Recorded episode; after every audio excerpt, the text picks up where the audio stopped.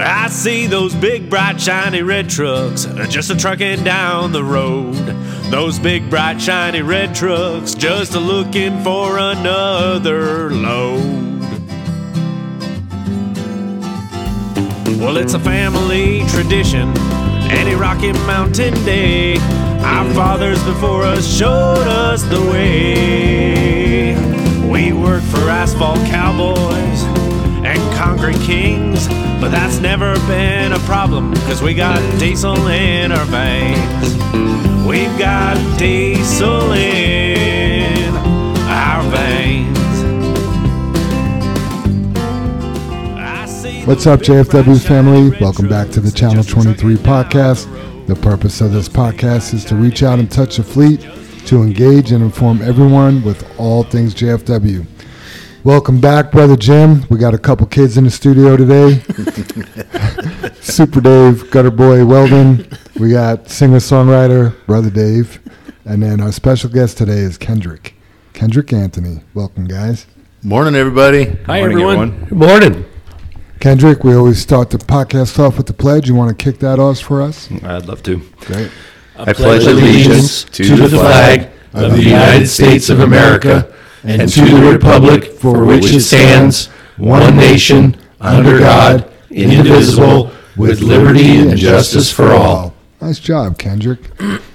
Father God, we thank you for the opportunity to go out and do some trucking today. We pray for the safety of our fleet, all their families, and all the other families and individuals we come across on the road today. We pray for patience in the making of good, safe decisions.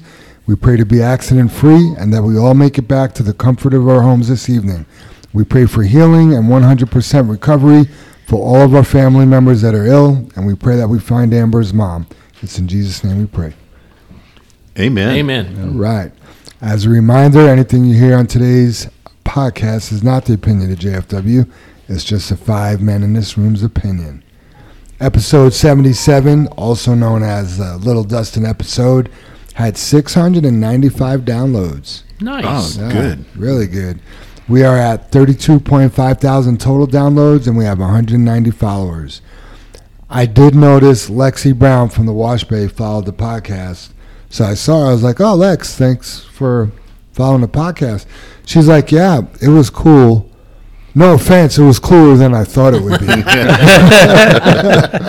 so I guess she thought we weren't cool, and she now realizes that We're cool. we're pretty cool. You, you said that to us last week, and I was thinking, I would say, okay, so cooler, like we're cool, the podcast, or because like we're older, we were cooler than what she thought. I was. Yeah, I think it was a, a combination of how cool could that podcast be with those guys doing it, Right? right. and then it turns out we're pretty cool, and so is the podcast. We are worldwide. That's Yep. cool. Yeah. Yeah, Thanks, Lexi. cool. You guys know, I mean, speaking of worldwide, we've been in all sorts of countries. Do you know what the what country is the hardest to leave without anybody noticing? Russia. Without anybody noticing? Yep. They're going to notice. God, it, ha- it has to be an easy one too, Right. Jam. Like you're Right. like Brazil, but around with leaving. like some country named Return or something like that. How about Uganda? oh man. Oh, Uh, well, it's springtime, and we were talking about boating earlier this morning. Maybe not in that context, but do you guys know what you call a boat with a hole in the bottom of it? So sinker. You're close. A sink. There you go. I like it. Uh, well, we were also talking about, you know, or just now talked about being older and stuff. Do you know why, or does anybody know why diarrhea is hereditary? Runs in your jeans. There you go. Have we done that one? Did we? Three That's times. just a. I mean, Yeah. that's an old one. yeah, three times. Oh shoot! Well, Jim, your dad joke was about getting older, and so is mine. How do you know when you're getting older? How do it know? Well, Your jeans are dirty. when when you when you would take a fall and you were younger, your friends just laughed at you. When you're getting older, they're worried if you're okay. That's funny. It reminds me. I mean, we're such terrible parents. One day, like Bella fell and she hurt herself, but me and my wife were laughing, and I think that was the more upsetting part to her. And my wife just explained to her, "Honey, it's it's okay. Just sometimes when people get hurt, it's funny." And that's like the running joke in our house now. My wife will stub our toe, and me and Bella will look like, "Ah, sometimes when you get hurt, it's funny." Well, I'll uh, guess I'll start off. I know there's a lot of dog lovers in this room, so my wife asked me if I had seen the dog bowl, and I said I I never knew he could. Hey, on a, on a side note here, I- uh, to the person that stole my glasses, I promise I'll find you. Oh, I have contacts. Ah. well, Steve Barnes sent me like four jokes this morning, but I'll just tell the one. Do you know what ice cubes kids call them? What kids call ice cubes? What his kids? Oh, what his kids call ice cubes. No.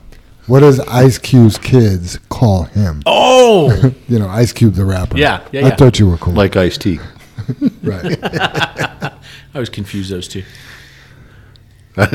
Tell us, No? Jim. Popsicle. All right. On to more important business. I hope we get better. yeah, let's move on. This is a rough start. It's because Kendrick's here. I blame him. New employees. We got Andrick Andrade. Rich Trujillo is back, and Jesse Rodenbaugh. Welcome, welcome, Yeah, guys. welcome, guys. Welcome. Yeah, everybody. welcome and welcome back, Rich. Yeah, welcome back. Celebrations, anniversaries. We got Ricky DeLeon is hitting three years on Friday, and Jack Oquenda Mejia is hitting three years on Saturday. Happy Nice. anniversary, yeah, guys! those are a couple real good guys right yeah, there. congratulations, Yep. you guys. It's funny anytime they're close together or on the same day like that. I just go back to several weeks ago, Dave, when you said they have a what? What was your description? You said they they will always have a work. They were all. They will always be connected by their hire date or something like yeah, that. something Yeah. Something like that. Like it'll go down in history. Their A anniversary. shared, a shared Yeah. anniversary or something. Yeah, it just makes me think of that. It's fun. Hey, can we, can, Jam, I just have the one note here. Um, since you talked about the, the downloads and the followers and all that kind of stuff, and I- there's no, there's no way to do it, obviously, but the podcast is pretty much mandatory that we listen to. Yeah. You know, or you guys need to listen to it. I know, you know, we talked about the followers and stuff, but we either you know we either need to start pushing that more the guys that listen to it need to push it but we need to talk about making the podcast mandatory which is kind of impossible but we have so much information that is important to the fleet that that it will help everybody. And i know we do our, our dad jokes and we're talking about anniversaries and those things are all important and funny and stuff like that but the things we cover if you just if you just pay attention and listen, you know, it'll help you be a better driver and hopefully also a better person. So I just wanted to throw that out there as part of my list here. and like the it. shout outs.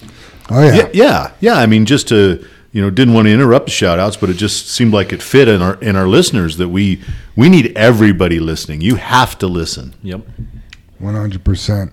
Yeah, I mean, we used to have the safety meetings. The safety meetings were mandatory.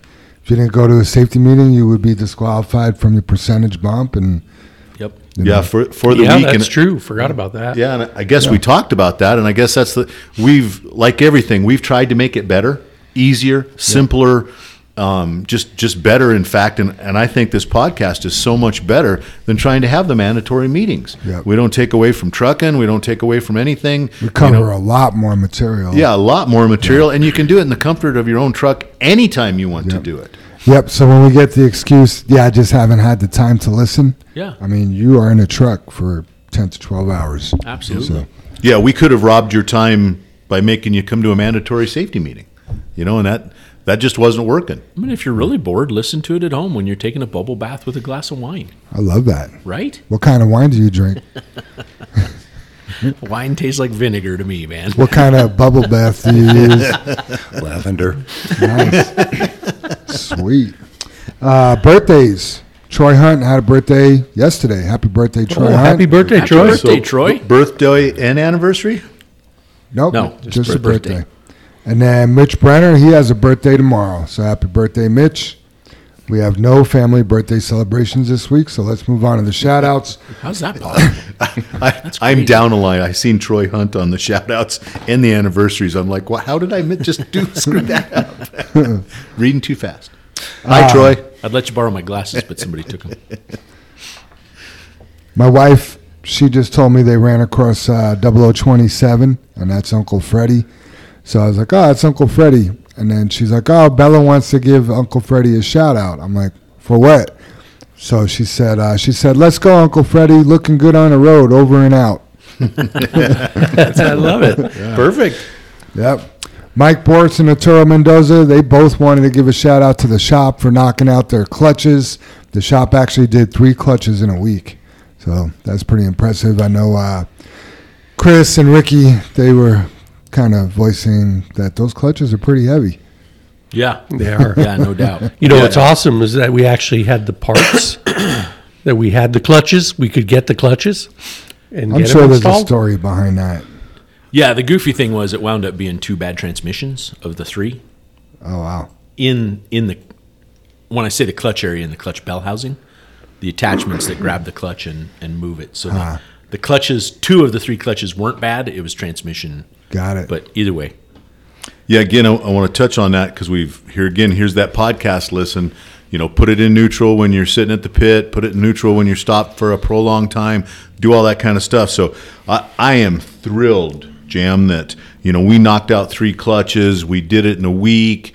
You know, Dave's just saying that it's really not the clutch on two of them, and we got a transmission. So we basically blew nine thousand dollars because I just want to throw out there that the clutch is three thousand dollars a piece. yeah, yeah, Six six thousand if you want to be perfectly correct.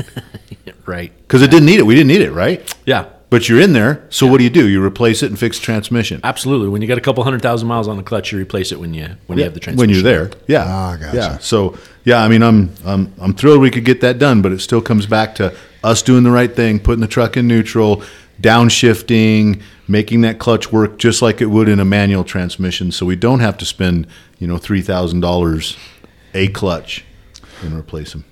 So, and I just want to understand because I'm not as mechanically savvy as you guys. So, downshifting and automatics, how does that help the clutch? So same thing as in a manual transmission jam. If you're in, I don't know, whatever, fifth gear in the big truck mm-hmm. and you're loaded, how do you get going? You upshift. What? You, Well, no, if You you if you downshift. if you were yeah, you downshift. Oh, but, gotcha. but why? But how would you get the truck going You have if you to were in downshift. too high of a gear and you were loaded and you leaving? have to downshift. You slip the clutch and There make you the go, truck Dave. bounce like Yeah, crazy. Slip the clutch. Computer's going to do the same thing. Hey, that's in a high gear. The truck just it just won't engage and go. I have to slip the clutch just like you would do, Jim. Understood. And- I thought you meant downshift to stop. Like, No, da- yeah, I'm just sorry. when Yeah. you're stopped, Downshift make sure to you leave. downshift. Got it. Okay. Yeah, I tell you, when you see those guys at the stoplights doing that, Oh, I and the just truck just shim- oh shimmers. god, it Yeah. just makes me cringe. Yeah, and you can do the same thing to a clutch and a clutch plate and all that. You can glaze it just like a set of brakes, and that's what usually happens, Super Dave. That's what causes the chatter is the glazing on the two faces. That's the same same principle as your brakes when they chatter on a drum system. Is they're glazed and they're chattering against each other. Mm-hmm. So yeah, Weren't you saying that on the urge to move, that um, allow your truck to just start moving on its own without touching the accelerator, and that also helps with the clutch. Absolutely. And then yeah, Ken. when you're starting out from a light, don't just put the pedal down to the metal because the truck will start to learn that that's what it's always going to do and it'll wrap out higher and upshifts on the higher end of the spectrum. Absolutely, the urge to move, let off the brake, that engages the clutch. The clutch let clutch lets out, and the truck goes. Then give it throttle. Mm-hmm. Yeah, don't just let off the brake and go right to the throttle. which is which is less than seconds. I mean, it is so fast. It's you know, Right. it's not gonna it's not gonna delay you from leaving a light. It's gonna delay you from being broke down. You know, when I'm leaving a light or stop sign or whatever, it doesn't get you going when you you mash that throttle and then it revs up to 2,000 RPMs before you shift, you will actually get going quicker if you let it shift two gears and then go ahead and give it some fuel because those the you know and I I don't know exactly I'm it's been a while since I drove one but third and fourth gear are actually longer gears. So the the computer will leave it in that gear a little bit longer. So you're actually going to gain more road speed when you're working those gears rather than like first and second. And when you're giving it less throttle, it will skip shift, mm-hmm. it'll shift quicker right, right? So you get better fuel mileage. instead of wrapping out. It's not working every gear, so it's not tearing up that transmission as fast. It's not working that engine as hard. and guess what? Because it skipped gears, you got going just as fast. Mm-hmm. Yeah. Good stuff. Troy Hunt, he wants to give a, sh- a shout out to the shop as well for fixing his air conditioning and keeping everybody running. Plus, also shout out to Mikey for always wearing shorts. So I could just hear, I could just hear Troy Hunt saying that. You see Mikey in pants though once in a while, and it, it is like weird. only when he's One going time. to a wedding or a funeral Yeah, one time I've seen it. I was yeah like, just the other day Oh, that must have been pretty important. Whatever you were doing. Oh no, he he was wearing pants when you all had that meeting with Kenworth too. Yeah, with Paccar, yeah. yeah. Yeah. So that was that was important. So meeting with Paccar is just like going to a wedding for Mikey. Or a funeral. Or a funeral. Somebody's going to die or get hitched at, at those meetings. That's funny. So we want to take just a few minutes to uh, reintroduce ourselves. We just started advertising the podcast, which is fun. And uh, there's been one comment on Facebook on our ad, and it says, "Wow, everybody's Howard Stern these days." Gee whiz. That's a that's a good Shot. I get- yeah, yeah. I mean, it's funny. But did he listen? That's what I want to know. But anyway, so who are we, and why do we why do we get to speak on these things at JFW? So we'll just go around the r- table real quick and maybe just speak about our credentials and how we got here, and it'll be great. Is since I'm the top of the list, am I going, Jim? You go first. Yep. Hey, when we when we discussed doing this, and that's a great segue into it of advertising, getting to know us again here. You know, and you and you talk about we just talked about the clutches, we talked about procedure and different stuff like that. That it's not that you know for myself I know everything, but I'm about to s- celebrate 41 years in the business, and I have some background, and most of that background is learning by you know it either broke or we crashed it or it's by hands-on experience not like oh that might happen or this might go on but i get i guess my background jam is is you know been in the business 41 years i probably drove I don't know, 15 of those probably pretty much continuously. Um, we've ran uh, the excavating side of the business, both me and Dave. Um, I've dug probably over, you know, 100 basements with a loader. I've, I've, we've done complete complexes. I've built my own house. The, the construction thing or this side of this is, is what I, I live and breathe. You know, I know we had the, the rodeo and stuff, and I told everybody how much I love to drive and I enjoy that part of it. And I guess it, it's a passion, you know, and I, to get off the background here, it's a passion to make people better in this industry. And because I know how great the whole industry can be, and I'm talking every kind of trucking and trucking, and how we look to the public, and it makes our business, and by our I mean all of ours business better, and and that's that's my goal. So yeah, I mean I hope my 40 years here brings something to the table, and I and I would love people to listen and and take me at my word. I think your 40 years is pretty valuable. Thanks. For sure. Damn, you're old, Jim. I, I get it, Dave. I get it, man. I get it. No, Well- no, no argument there. Jim's notes were way different than mine. When I saw getting to know us, I, I like long walks on the beach, candlelight dinner. Bubble baths. Well, we, we know about the bubble baths. No, I, I, I mean, everything Jim said, I, I have to echo. You know, this will be my 36th year, you know, coming up, and and I can't emphasize everything that he said. every experience is something we have had. The things we talk about mm-hmm. has happened to us. You know, I, I like to call us we bat cleanup every day. You know what I mean? Something happens, our job is to bat cleanup. Someone has to go there, someone has to take care of this, someone has to fix that. You know, someone has to do the repair to the truck, someone has to do the repair to the facility or or the car or deal with the insurance or you know, and and you know, luckily we're we're fortunate to have added so many great people here to help us with that or even, you know, for the most part do that for us. But we have done that. You know, our entire lives here and and you know the the years driving the years running equipment the years repairing things and it's just never stopped. It's what we do. And i guess we do have a lot to offer. We've we'll never see it all. You know every day we're amazed by something. I mean we had two more things this week that it's like oh my gosh you know? We we just sat yesterday we we have an insurance company that's you know kind of wooing us that wants our business.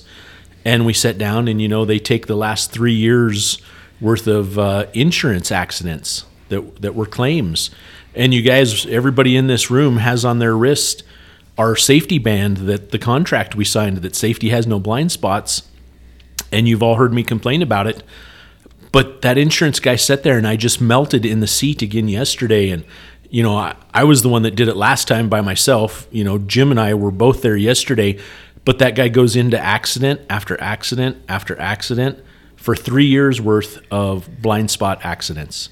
That's that's. It was like And- two rear ends and what six, seven.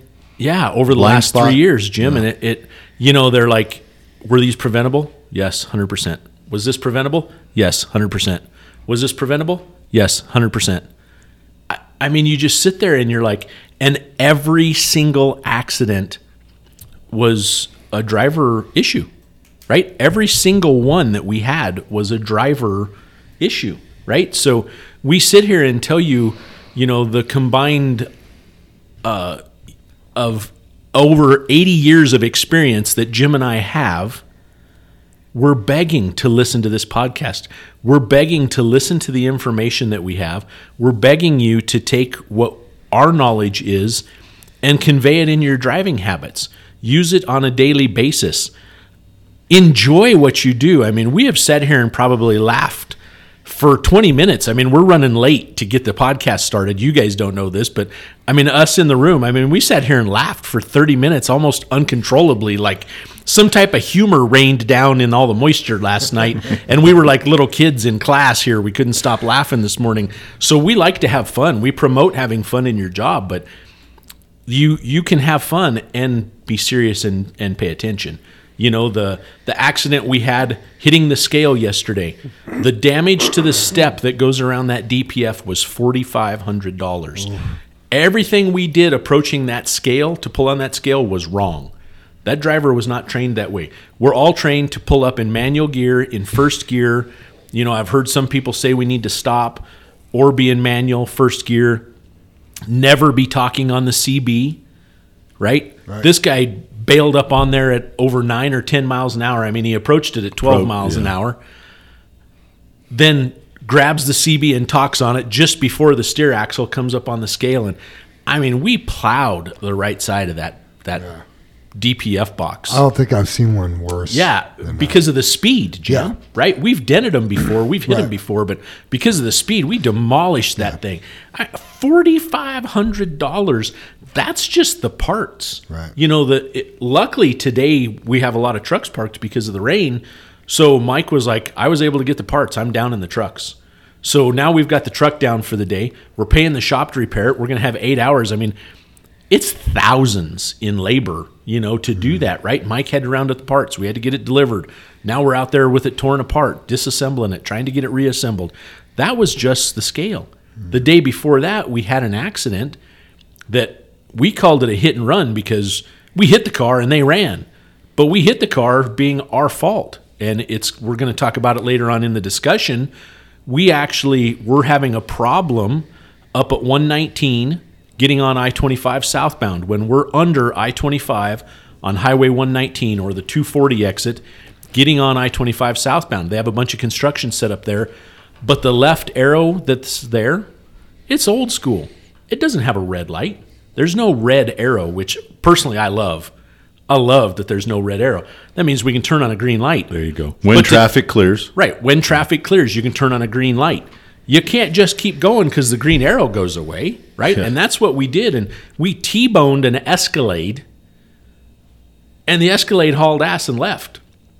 Either they were stoned or don't have insurance or whatever the situation was. stolen No and stoned. license. Yeah, stolen and Probably stoned. stolen. Whatever it is. I mean, I damage we did to that Escalade, and the dude hauled ass. Right? We've called the police. We've you know told everyone, hey, this is you know yada yada yada our fault. But here's the the back end of that. That grill is fifty five hundred dollars that we need to replace. That truck is in here today to be repaired. That bumper is eight hundred dollars to be repaired. So we're well over ten thousand dollars in just two incidents that In- were in one hundred day. percent our fault in one day, right? That doesn't mention the three clutches that were over ten thousand dollars. Now we've spent twenty grand in seven days, seven working days. We're twenty grand on twenty grand we didn't plan on spending. So, yeah, when Jim and I talk, we have a lot to offer. You know, just like you guys do, Kendrick and Super Dave and Jam. We've learned a lot through this industry, but half of that 20 grand, the 10 grand is unnecessary. It was 100% preventable. Like that insurance agent asked us yesterday, was that preventable? Absolutely preventable. Yeah, I wrote that word down, Dave, and I, I, you know, again, we've we've not used people's names, but I know we've we've talked about accident before, and we had one gentleman quit, you know, a month ago, so ago, that uh, we called him out on the podcast, and he quit. Right? Not even using his name. Yeah, not even- just, just- discussing yeah. the blind spot accident. Exactly, which most everybody in the fleet knew we had an accident anyway. It's not a secret. But the thing is, is the reason we talk about it is it's preventable. I mean, that is a great word. Yeah. It, it's not. It's not whether whose fault it was. It's because it was preventable, and a preventable occurrence is something you need to teach. You know, And and why is that? Why do we need to teach that? Because it's human error. Well, and that's why we have the safety committee meetings also Yeah. to Yeah, to Dave. talk about it, to learn from it, to try to prevent it, uh, try to spread the news about hey, you know, when you're on this job site, don't stay to the right, you'll get stuck, or or just to try to educate everybody down the line. Yeah, and I apologize. I totally sidetracked everybody. I've started into the discussions already, but because we need to go over Kendrick and Jam and Super Dave on I'm getting to know you guys. I mean, I guess that's what when when I brought this this part of the you know format up for the podcast. This is what I was after was. This is the reason I want you to listen to the podcast. This is the reason. Please listen to what we have to say. And you know, I thought about you know Super Dave's background as many years as he's you know been here with us, and and I know listened to you talk, and I thought we don't drive around town and go, oh, I delivered over there, I delivered over there. It's oh that guy was broke down over there. That's where we tipped a trailer over. That's where we rolled over. That's where we lost a clutch. That's, That's where where, we, we had twist, an accident. twisted a drive shaft. That's where we had an accident. That's what marks my day when we run when we go around town. And I know you do the same thing, Super Dave. You know, No, not exactly. I look at the projects. I look and say, well, we we worked on that school. I've hauled a bunch of dirt into that bridge, and that's kind of what I look at. gotcha, gotcha. Like you but you know, I'm going to tag on on. Sorry, Ken. I'm going to tag on you both, Jim and Dave. Uh, we're talking about educating and and doing things as you were trained. And a lot of these, all these guys that we have working here now, they've learned in other places. They've done other jobs. They've, you know, not grew up, I guess, like I have. I was so lucky because I was a new driver when I started at JFW, and I went to the JFW truck driving school. I went to Jim and Dave's driving school, and I learned that way from the beginning. And when people don't do that, then it's it's a little tougher. Well, and you were bringing up earlier that, you know, you're not going to say the people's names, but if you listen to the podcast, we used to meet out in the red shop. You used to have to stand up in front of your peers, all the other drivers, and say what happened, explain the incident, and then, you know, what could you have done differently? And then both of you would then discuss it or everybody would put in their input. And so it's kind of a trial by jury. And it's one thing I used to love about meeting as a group because I had to stand up in front of the committee once and it's humbling and it makes you really think about what you actually did. Um, and so you can't really have soft skin in this industry. Uh, you ha- can't have uh, thin skin with just accepting that you failed, you you erred, but are you going to learn from it? And can you learn from other people's mistakes? And that was a great part of having it announced in front of the group and that's the great part about this podcast is you're getting a free ticket, an accident free ticket. You learn from somebody else and then hopefully you won't have the same mistake. Absolutely. Yeah, that's really good, Kendrick. Yeah, I got to throw this out there too, so everybody gets the gravity of this situation. I met with three people over the last week or so that are looking for a job because their truck was one either totaled by a wreck or two of the other guys broke down and now they're out of business looking for a job because they can't afford to repair the truck or they you know their truck wasn't worth what the insurance company was going to pay or whatnot so all of those accidents that you mentioned jim and costs we're lucky we're not out of business Absolutely. you know And and if we don't do something like this, drivers meetings, train people, talk Yeah. about it, do anything, we will be out of business. Yep. You you cannot you cannot have this kind of damage in these accidents and not go out of business. So how how do we stop it? Talk, educate talk about it. We're, Yeah. we're doing everything, right? yep We're trying. Yeah. But if people aren't listening, Right. that right, that's that's the point we need to drive home on this podcast. Is Yep. you know when you guys that do listen to the podcast, guys and girls that do listen to the podcast, when you see someone out on the road and they do something, and you're like, you should hop on the radio and go, hey, didn't you hear that in the podcast? You know, we're not supposed to do that. Or you know, pass one of the drivers that's driving in the left lane all the way down Highway 85. You need to get on there and go, man. We talked about that in the podcast. You know, you shouldn't be out there. Hey, just mind your own business. it's it's not F it's you, not driver. Any, yeah, F it's you, not- driver. Yeah, it's none of your business. you know, I'm driving this truck. I'm doing just fine. Yeah, till you I had get a a, ticket.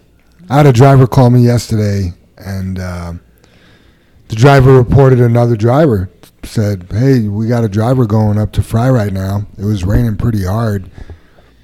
He's out there getting it, no lights on, and just going too fast for the conditions." So I was able to call that driver and be like, "Hey, you know, this is this is what's been seen." And he's like, "Well, you know, I could see totally fine, and there's not a lot of cars out here." I'm like, "Well." I was like, it all has to do with perception too. Like this is what this is how you look to to one of our own. Like maybe you could just back it off a little bit, And You know, bringing that up, turn Jim, the lights on, back it off a little bit. yeah. Do you think sometimes people don't realize what they're in and what it looks like? Right. You know, I, we have so many people tell us, "Oh my God, are your trucks ever dirty?" Right. So, Lexi, this is a kudos to your wash bay. You and your dad's and your grandpa's wash bay. Because you guys are the cool. job they do. They're, Right. they're cooler than I thought. Right. You're Yeah. cool. You're cool. You're cool. Stop right there. Stop right there, Jim. Anyway, uh, yeah, we're in a billboard, right? We are in a bright, shiny billboard. I mean, we stick out. We are like the thorns on every stem of a rose. You know what I mean? You're you're just we stick out everywhere, right? I mean, we have people tell us all the time, I saw your trucks here, I saw your trucks there. I saw you in Rifle, I saw you in Grand Junction, I saw you in Colorado Springs. You I saw was you hauling ass up I seventy with no lights on, just to Right. getting it. God, what kind of drivers have you hired? Right? I had Exactly. a I had a neighbor come up to me the other day, and she was taking a walk with her grandchild and her husband, and she's like, "Oh, we saw one of your trucks the other day," and right away I'm just like, "And." Yeah, it looks like a look like a good truck and this and that, and I'm like, okay, cool. nice. Yeah. She's like, you know, I've never seen one before. I was like, well, you won't be able to unsee them now. Everywhere you go, you're going to see a jam Right. your truck. So Right. Yeah, didn't mean to interrupt your train of thought, Dave, but that's what that's No. that's the opposite of what we get. That's what we're trying to prevent. Right. You know, and, and my closing thoughts, and I know we have a lot to do here, Jam. But you you just said, you know, you called the driver, and what did he say? Is like, well, there's not much traffic out here. I could I could see. I can I can see just fine, right? Right. I mean, part of my closing thought is power of your words. What would be so refreshing is, damn, Jam, you're right. I'll slow down a little bit, turn my lights on. Everything's cool. Thanks for the heads up. right. Well, here, But but it's but it it's a an effing excuse. yeah. You know, just so what if you can see all right? You I know, mean, here- maybe I see better than you do. Yeah. I don't know. Here's two I words just- we use all the time: situational awareness. Yeah. Right. Right. You you have to have the situational awareness to go. Well, I always drive 70 miles an hour in the fast lane on the way up here. Well, not if it's raining. Yeah. Right. well, I always drive and 70 changing miles an hour. over. Right. Up you here. know, I talked to one of the guys, and it was changing over to snow at like Sure. I don't know, 1.30 in the afternoon up there. Remember, just because you can doesn't mean you should. Right? I mean, how many times have you guys been in a snowstorm or an ice storm or just foul conditions, and you're over in the slow lane and you're putting along, and a couple rigs go past you double your speed, and you have that holy shit factor. You're like, oh my god, what do they know? I don't know because I can't stop. Right. I can't stop, but those guys can? No, they have zero situational awareness. They don't know how fast they're going. They don't know what it looks like. They don't understand the conditions they're in. You know, I mean, that's also a cognitive skill that you learn and grow from a child. Right? That's that's something you adapt to. You you know, if you walk up with your hand and you touch a slick surface, you know it's slick. I would hope if you're in a truck, you've you've you have that feeling as well. You realize your tires are on a slick surface and you know to slow down, right? So you don't slip and fall. It's it's the same principle. You've you've learned, you've grown that cognitive skill from a child to adulthood and hopefully you understand the magnitude of that situational awareness, you know? You can realize you're in danger. Yeah, and when you know, again, when I'm ta- when you guys are talking about the rain and the and the lights on on the truck, and I'm seeing just fine. It's also it's the other people because we're the professionals, we're the better company that we want to be out there on the road. Because there's going to be that guy that wants to try to pass you. You know, he's going to get halfway down your trailer, not be able to see shit because of the spray back off your tires, Right. right? And if he doesn't lose control, maybe what he can see is that marker on the side of your truck and he doesn't hit you, Yeah. you know? Or he knows I got to get past you But he's pushing as hard as he he's can. pushing as hard as he can because he's out of control. But you're the professional that can control that situation, Right. either by slowing up, having your lights on, that kind of stuff. Be the control it. You know, it's just like somebody getting on on the on ramp. Let them in. Let them in. You can either outrun them and probably not, or you can just let them in. You can drive for them because they're the idiots. And what's less stressful, letting them in or not letting them in? Oh. I mean, here's another way to look at it. Control the situation. Right. Right. Dri- drive them, Dave. Yeah, you're creating a situation by not letting them in. You're controlling the situation by letting them in. And it didn't it just I mean, we've talked about it. This is like this is like smacking my fist into my head when we talk about this stuff. It didn't cost you any time. Yeah. You didn't freaking lose a load. No. And Jeez. I'm to the point, Dave, that like at a four way stop sign, and if there's a lot of people pulling up to the four way stop sign at the same time, I go extra slow. So I'm the absolute last one to get to the stop sign because I'm like, let all you idiots fight it out. Absolutely. I know I'm the last guy to go, Yeah. and you do your thing. But I control the whole intersection by my actions. I don't have to worry about any one of those people. Yep. In a different perspective, um, maybe your guys' point of view, how many drivers would be willing to plaster their cell phone number on the side of their personal vehicle and saying, How am I driving? Yeah. And call me.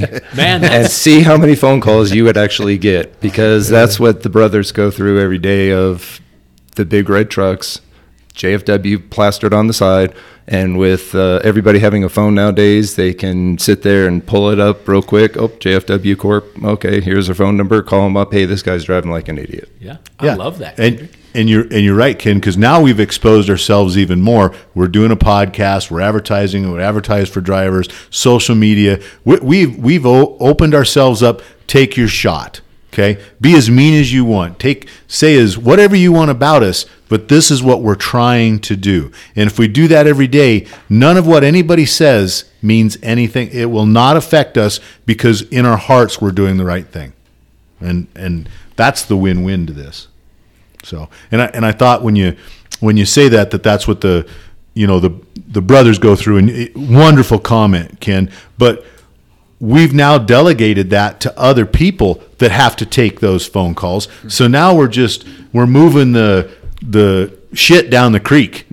you know, somebody else has to deal with it and try to navigate that either from their own skills that they have or something we've taught them.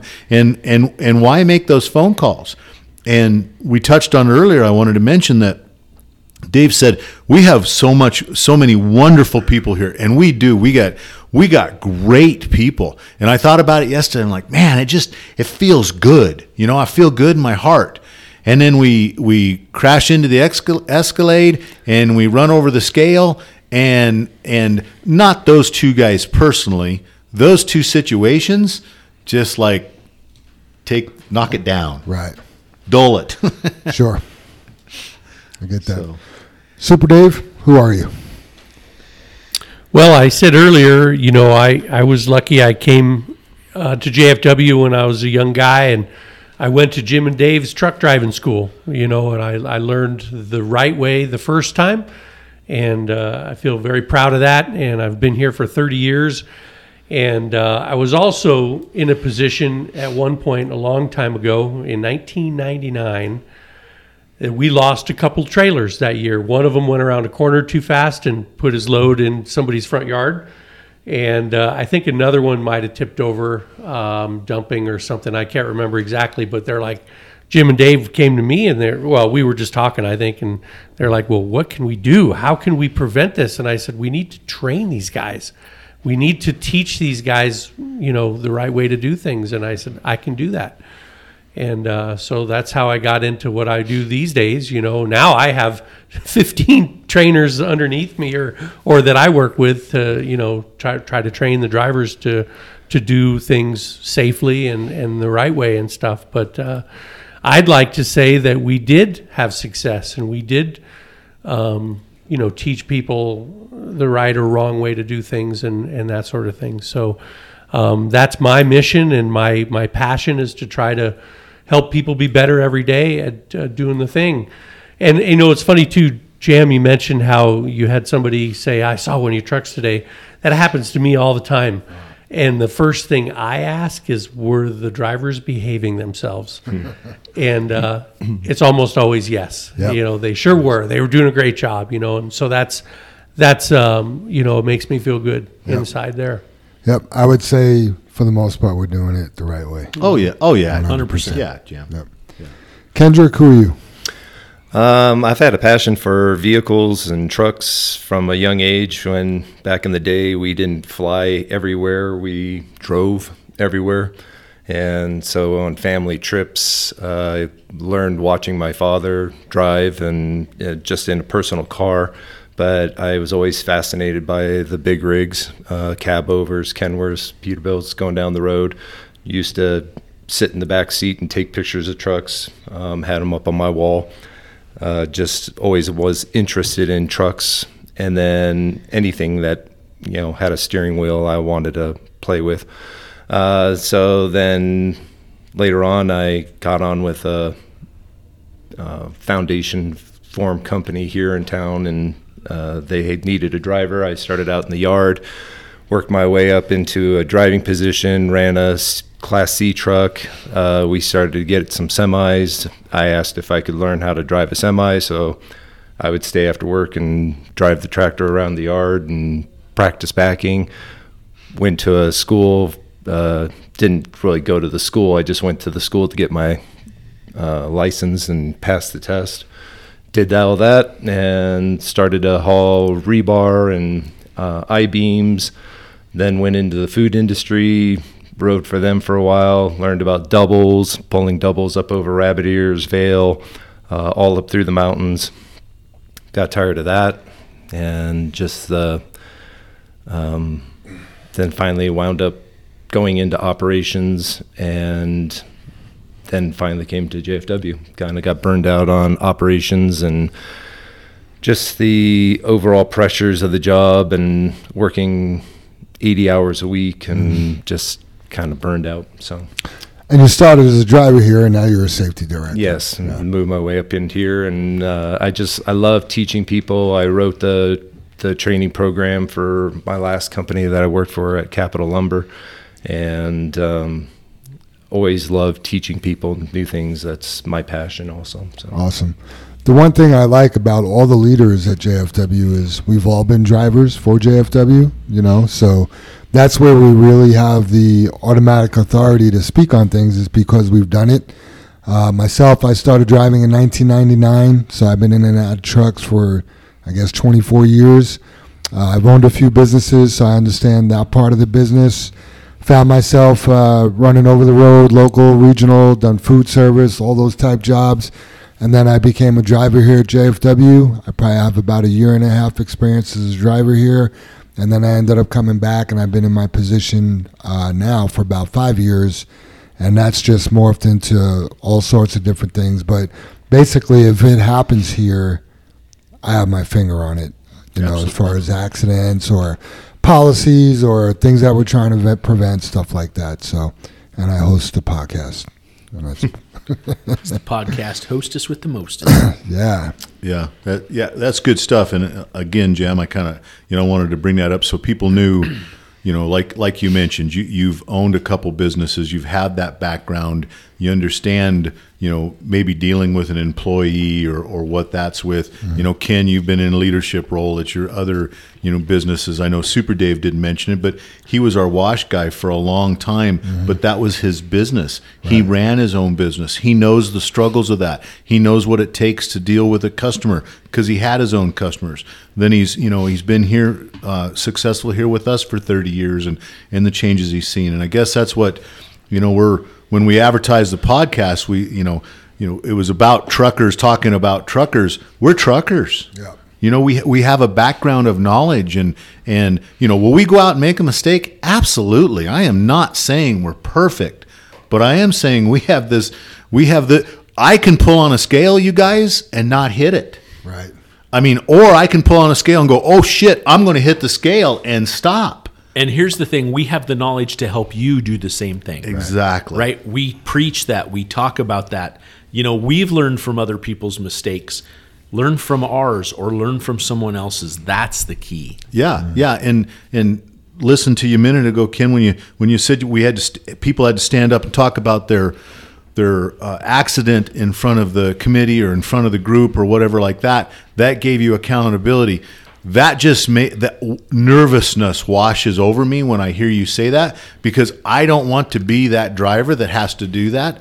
And I've mentioned it dozens of times on the podcast. Is my driving thing to be a better driver through the years was that's the boss's kid. I bet he's an F up. Hmm. and I had to prove everybody wrong. No, I'm I'm not and and I can't screw up because everybody's watching me. I have to set that bar. Dave had to set that bar. And that that's our motivators, but everybody has to find that bar and create that you know and, and then we you know dave does his high road hauling. We we're all giving you a bar or some way to find a bar you want to set and achieve it. And you will have a happier life. It's it's the bottom line. So i feel like i'm preaching Preach. Amen. making that point Oh yeah. So let's get into. I mean, we've mentioned a couple of these things, but let's get into what's going on around JFW, what we've been contending with this week, things that are coming up, programs and stuff like that.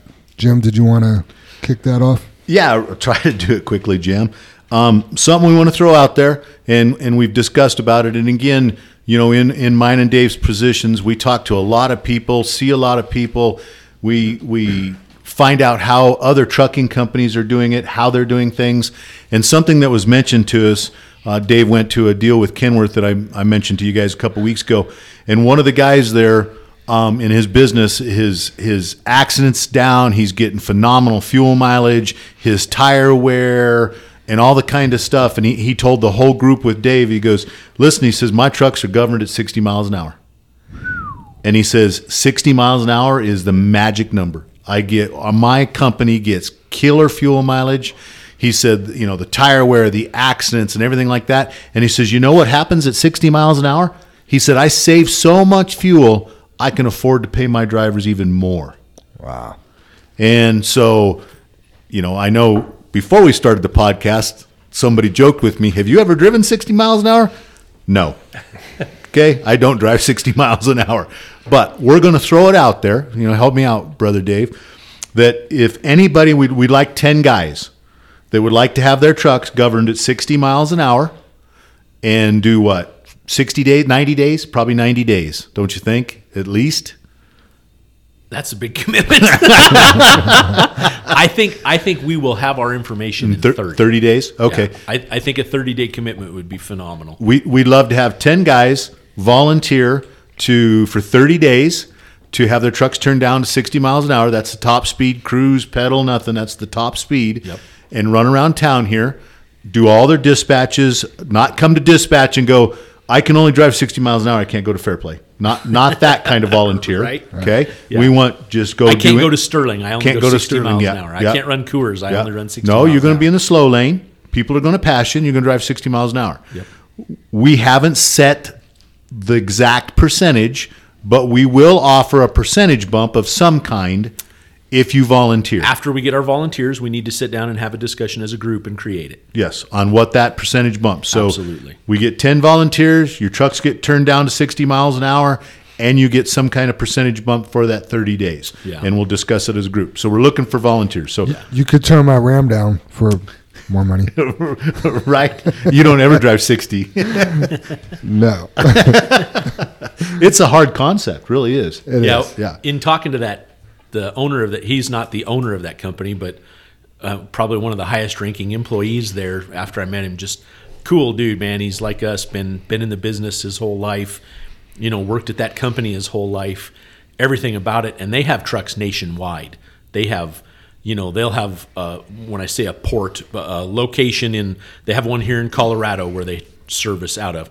They have one in Louisiana, one in California. You know, they're big hubs in Pennsylvania. They, I mean, they have trucks nationwide, right? But he said, when you see those drivers come in at the end of the day, after just being chill in the seat, running 60 miles an hour, they are so relaxed. They are so refreshed. They're just, they just come out, they just pour themselves out of that truck like, hey, let's, let's go Let's run go a to the gym. marathon. Yeah, let's go to the gym. Let's go do that because they haven't been keyed up. They haven't been tense. They haven't been, you know, on the edge of that envelope. They're just sitting there watching life go by them to a degree. You know what I mean? I don't know if that's the right verbiage by any means, you know, but I mean, I know when I pass those trucks on the road that are doing 60, I'm like, that guy's got to be pretty chill in there. I know one guy, he, he probably doesn't even do 60 miles an hour. He should just jump right on this because he'll get a percentage bump and he's already doing it. Yeah. yep, that, absolutely, Jim. Absolutely. Hey, and then I think the other thing on the on the list here, and we need to talk about it. It's it's coming down the road, and it is. I can't talk positively enough about it, but we're going to totally switch at some point. But right now, Brannon has a new dispatch program, you guys, and it's called XBE. Uh, again, XBE, and we'll need you guys to put that app on your phone. And I know, you know, we'll probably get some pushback. Hey, another app on my phone, um, but it's going to be their dispatching app. It's going to be a lot like Axon that we have you guys in now. You're going to take a picture of your ticket. It'll be turned in. You know, we'll we'll get to teaching you about it and how it works. Some of the pits like Morton, Fairplay, was it 28 Dave is the other pit. Um, A few of those pits, you will have to do nothing. Nothing. It's going to be if you have the app, it's going to the app's going to tell them that you were at that pit and it will attach that load to your app to Brannon and go. So no picture, no nothing. And Brannon, I mean, it's a great looking app. You open it up, has Brannon at the top. You're working for Brannon. You know, it's our it's our number one customer, our greatest customer. So it's it's coming down the road, you guys, and probably in the next week or so, we'll start to have guys, uh, you know, send them out the information start to to use the XBE. So Yeah, and that's XBE as in X-ray Bravo Edward. XBE X-ray Bravo Edward. Absolutely, and we'll, we're going to use both of them, you guys. There's going to be Axon and an XBE for a while here, but again, it's it's the future. It's going to make us better, make Brannon better. We we have to jump on this stuff and be proactive. So just just want to mention that. And it should streamline some things for dispatch. Oh yeah, oh yeah, Right. Jim. Yeah, I I think you know I don't want to talk badly about it. It's going to be those the learning curve. It's going to be growing pains. Yeah, growing pains. Yeah, there's with everything great. There's growing pains. Right. So yeah, no, you're you're right, Jim. And I get I guess just the way the app shows. I, I have the app on my phone already. Shows the weather. You know, shows the you know Brannon shows the loads, all that kind of stuff. And you know, yeah, you'll have to have the GPS on on the app and that kind of stuff. But it, it just it's we're looking to make ourselves better, and so is Brannon. Great. And I think, I mean, I know we've talked about the light. Are we going to go the, over the light anymore at 119? I would just say so. Just to add on that light, because it wasn't just the guy that had the accident. We put out a video on Paycom yesterday. It showed first a driver that almost had an accident there, and then the driver that had the accident. So it wasn't just a one-off. That light changes from green to yellow to nothing very quickly. So we just got to be super aware when we're turning south onto I-25 from Firestone Boulevard if you don't have that green arrow, don't go because the car is facing eastbound. They're watching that green light. They're just they're like and They're then waiting for that green light. Yeah, they're it's a That's a NASCAR drive. race. Yeah, that's the race. yeah, they're ready to rock and roll. You know, so if they're watching the light and you're turning and they're not looking, and I mean, clearly we could have an accident there. So just please be very careful over at that intersection. Yeah, and then uh, so we've talked a lot about scale. Uh, mentioned the podcast being, you know, it's not mandatory, but we want to make it mandatory because it needs to be mandatory. I'd like to just speak on the scale, and we, we did mention it a little bit. Due to that driver's speed, the damage was great, right? So when when I'm backing into my garage, I go pretty slow and I have the windows down because if something does happen, you could minimize the damage. You know, if that driver was going slower and heard a little something, it would have been a lot better than the pretzel of a of a DPF box that was left Yeah. from from that accident. So, you know, brother Dave says it all the time: speed kills. Just slow down, and you'll minimize the damage in a situation like that. you know, yeah, I'm just feel like I just have so much to say, you guys. It's it's this just what you just would you back your pickup in slow? If most people, I bet they drive their vehicle slower than they're driving our trucks. Mm-hmm. Like, that's that's my point to that because they know there could be damage. It's the same thing. Make that make that truck your vehicle because it is. It is. It, it it will help you in your future of employment with JFW. Yeah, because think about it. Let's say we couldn't get the parts to fix that DPF box right away, or let's say you got into the fuel tank. Your truck is going to be down. Down, down. You may be able to go drive another another truck, or you may have to be doubled up with somebody, but you're not going to be in your office. You're not going to be in your comfortable space that you made yours. So think Well, about that a little I mean, bit. that's what I have in my closing notes, Jam, is what brought you here? Right. You know, the majority of the people that talk to Dave, they're like, oh, I've seen your trucks. It's the same thing I mm-hmm. just said. I see them everywhere. They're beautiful. You know, they're always clean. They're, they're always out, you know, all of that stuff. What if they just saw this fleet of carnage? Right. Right. Who would want to come to work here? Right. No one. Right. Well, be better than you are right now. right. You had a bad day today. Be better tomorrow.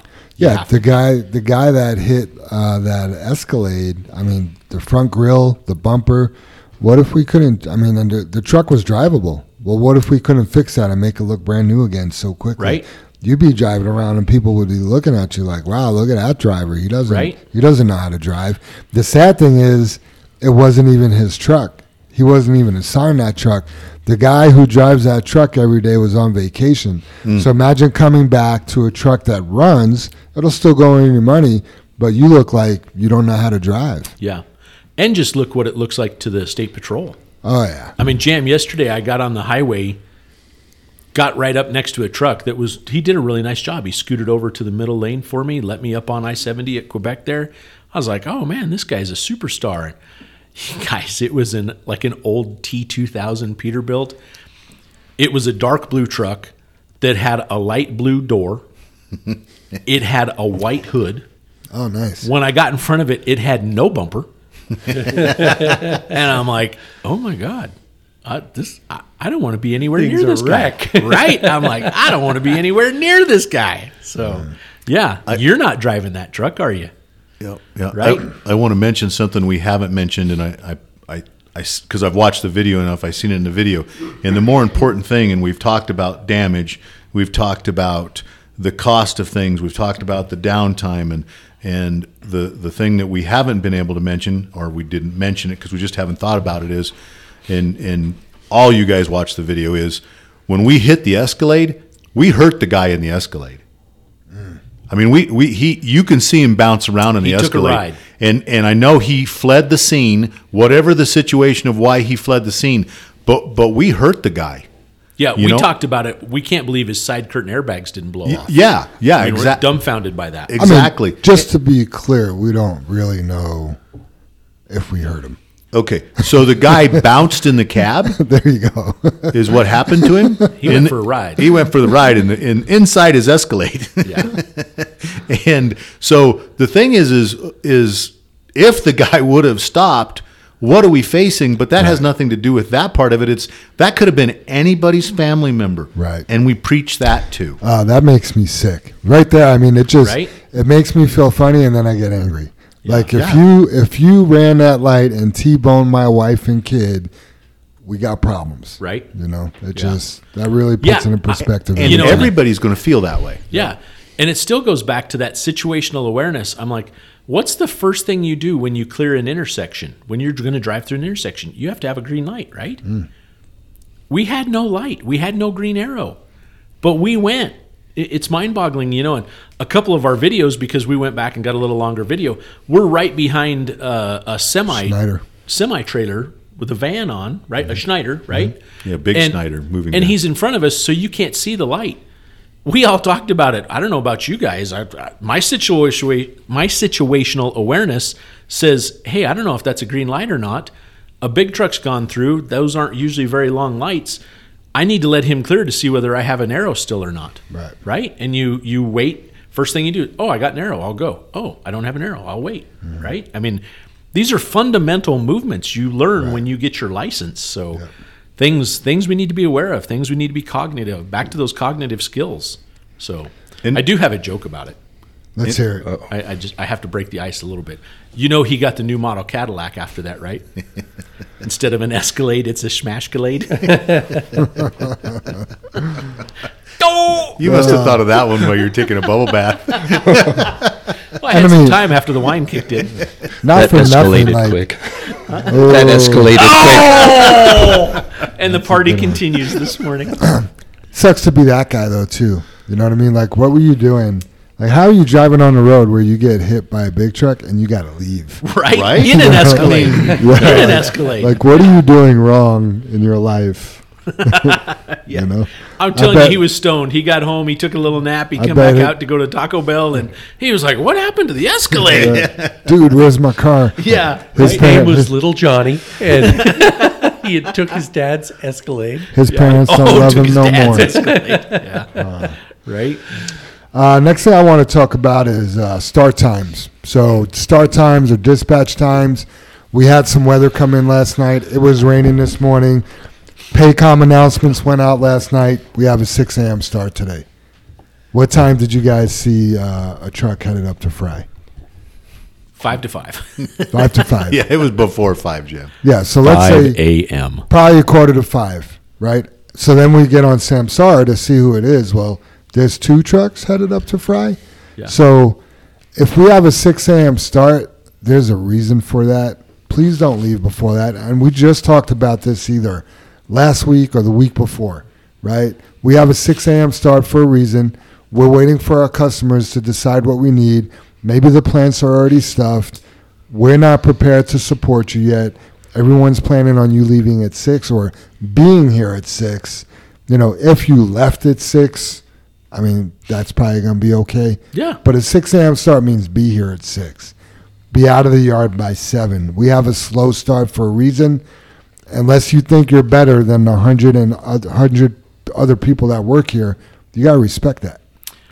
I feel like that's situational awareness.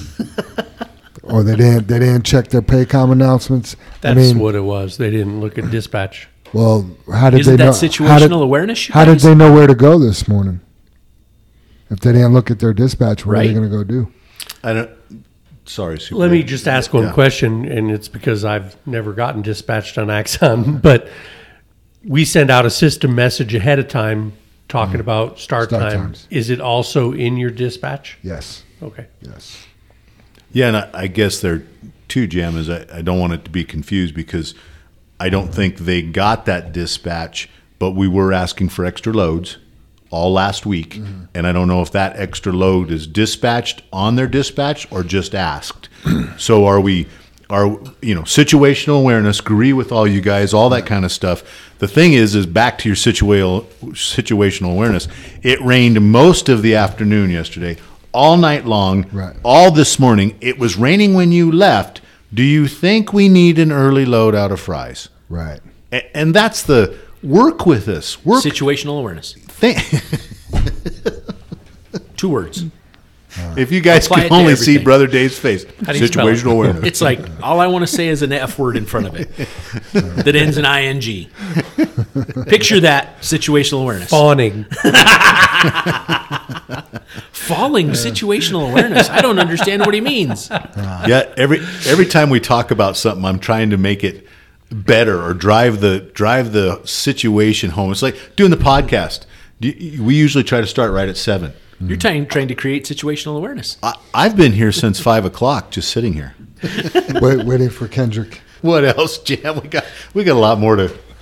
I wasn't late. I was here at six forty-five. When you mentioned Howard Stern, I feel like I'm just going to get hate mail over this podcast. So, Well, hate comments on Facebook. I've just I've watched the Howard Stern podcast, and I just want to know when we're going to start getting some of those guests. I am Kendrick- not taking my clothes Kendrick, off. no offense, but he's got some pretty hot guests, man.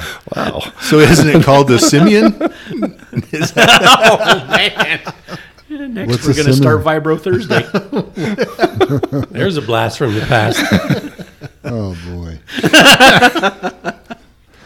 All right, moving on. So we've been doing that uh, Burnco haul, and there is a soft spot in the staging area at Burnco. I thought you were going to say in your heart for that haul. There is. If I was driving, I'd want to be on that haul. I know Yeah. Randy was looking for uh, hard wires on that. If I was a driver, I would have volunteered for that haul. Nice. Yep, absolutely. when you do pull in off of Titan Road um, Parkway and you're going into the plant on the right side, about there's some blocks, and then about three feet away from those blocks, that whole area is soft. We did have a driver that was trying to move over because it's uh, two-way traffic going in and out of that plant on that same road. So he moved over to let another truck out and when he went in he started to crank his wheel and that just started to plow so we had him turn his wheel back turn it a little bit to the right back up that got him back up onto a solid surface and then he was able to turn left and then pull out so Gotcha. if you're turning the wheel and you're still going straight please just stop because something's not right your tires you're just plowing it I want to know when we're the only ones hauling that. Why do we have trucks having to wait outside? there's still other companies bringing in the sand there. Oh, so we have to wait on the sand trucks to get out of the way. Yes. Okay. Good answer. And then we also sometimes had like five of our trucks that showed up at the same time. And How there's does that happen? not enough room back there. I don't know if they're waiting up at the Fairplay for to ride along buddies and so they have someone to talk to on the way down. So instead I'm- of now listening I'm to the waiting on Both podcast. ends of the haul. Mm. Yes. Situational awareness. Sh- Right. Sharing sharing your money, I guess. Yeah. Right. Yeah. Sharing paychecks. Yeah. That doesn't make sense. The the next one's got me baffled though, Jim. Yeah, Can you, can you spit that one out? The next two. It's kind of weird because I'm reading it as Kendrick was talking. I'm like, do we really need to say that? Like, it should be a no-brainer. Well, but wh- where did it come from? Did we do that? I right? think maybe we tried to do it or went to do it or somebody I did bet our it. or- listeners are dying to know already. yeah. So the note says no passing in the canyon, right? What? And we're talking I have two about, words. I bet you guys can't guess what they are. Situational Awareness. awareness. Ah. Yeah, I mean, I don't even really know how to elaborate on that. But if you're in a canyon, first of all, the canyon's pretty much double yellow lines the whole way through. If you got somebody going slower than you, you just got to be patient. It's too dangerous. Yeah. That's how people get killed in the canyon. That's how they is- die. Yeah, is passing where you shouldn't pass. Yeah. So I don't even really want to hop on that too much. And then the same one, 285. So now that we're doing that Fairplay run a lot on 28 Highway 285, only pass in designated areas and make sure you can actually pass. Do so carefully. So Dude, a, a loaded truck can't pass things. Right. You know what I mean? Eh, Hard enough for an empty truck. Right. I mean, you've got something. When I say 75 feet long, the trucks and trailers aren't that long, right? But they need minimum that much movement in front of that other vehicle to get in front of it. You need two truck links to get in front of that vehicle you're passing, and it, man, it is not worth it. No matter how slow you think you're going, time it. I mean, if it's going to cost you five minutes and you need paid for that, we will gladly pay you. If you're that desperate to put yourself in harm's way or someone else in harm's way, oh my gosh. You, number one, you just probably shouldn't even be working here. Mm. You shouldn't be that person here. So, Yeah, I think that's where the whole the situation, the whole you can, everything's situational awareness. yeah, but the whole I was going to say that's the whole situation that that 60 miles an hour, your truck being governed at 60 miles an hour takes away from that. Right. Cuz you you can't do that. Right. And so there's no need to do that and you're safer, better fuel mileage, better on the truck, better on the equipment, Better I on think you. Better on you. There's the the safer for everyone else, right? Mm-hmm. Yeah. Yeah. And especially going up 285, uh, now that the motorhomes and campers are going to be starting to pop out, you're going to have to really watch it going up there, and you're not having the opportunity. And if the individuals about the canyon, if they're talking about passing coming down the canyon or going up the canyon on 285 at Turkey Creek, that's definitely not a place that you want to be passing in. Just keep it in the slow lane and Yeah. And you want to talk about perception. Now that we got a sea of red trucks going up and down 285 again to fair Right. play, I mean, we got to be on our best behavior, Absolutely. you know, and do things the right way. I was just going to mention that you know wonderful haul we picked up, Burnco, you know better better relationship with Brannon, all that kind of stuff. But that doubled our loads out of Fairplay, so it doubles our exposure, doubles uh, you know th- that's all I think of. Oh oh we got a haul, oh that's great, and then I worry about all the things it means to us. Yeah. Historically, we get call-ins from the public Absolutely, from Jim. that hall, you know. So, Why? uh, typically speed. Speed is a big one. And what causes that? Situational awareness. Human error, right? Because they don't have the cognitive skill Right. that provides them to use their situational awareness, Sure. right? I mean, it, it fundamental. These are fundamental things. Yep. Next on the list should also be pretty fundamental. No texting, even if your phone's in a dash mount. So great for you to have your phone on a dash mount because that prevents you from looking down at your phone and handling your phone. But you still can text and drive. I mean, if you're focused on text messaging your phone in a phone mount, you're not focused on what you need to be focused on. So keep that in mind. The next one we've already carried, uh, covered, and then Eric Burnham. This was interesting. He says we're starting to see more wildlife coming out onto the roadways, so be very careful and remember that sometimes you may just have to hit something, you know, in regards to wildlife instead of getting into a wreck. So, you know, I just picture like a squirrel running out in the middle of the road. You lock it up and end up going in a ditch or something. You know, I would rather see the squirrel move on. Right. You know, same thing with deer, elk.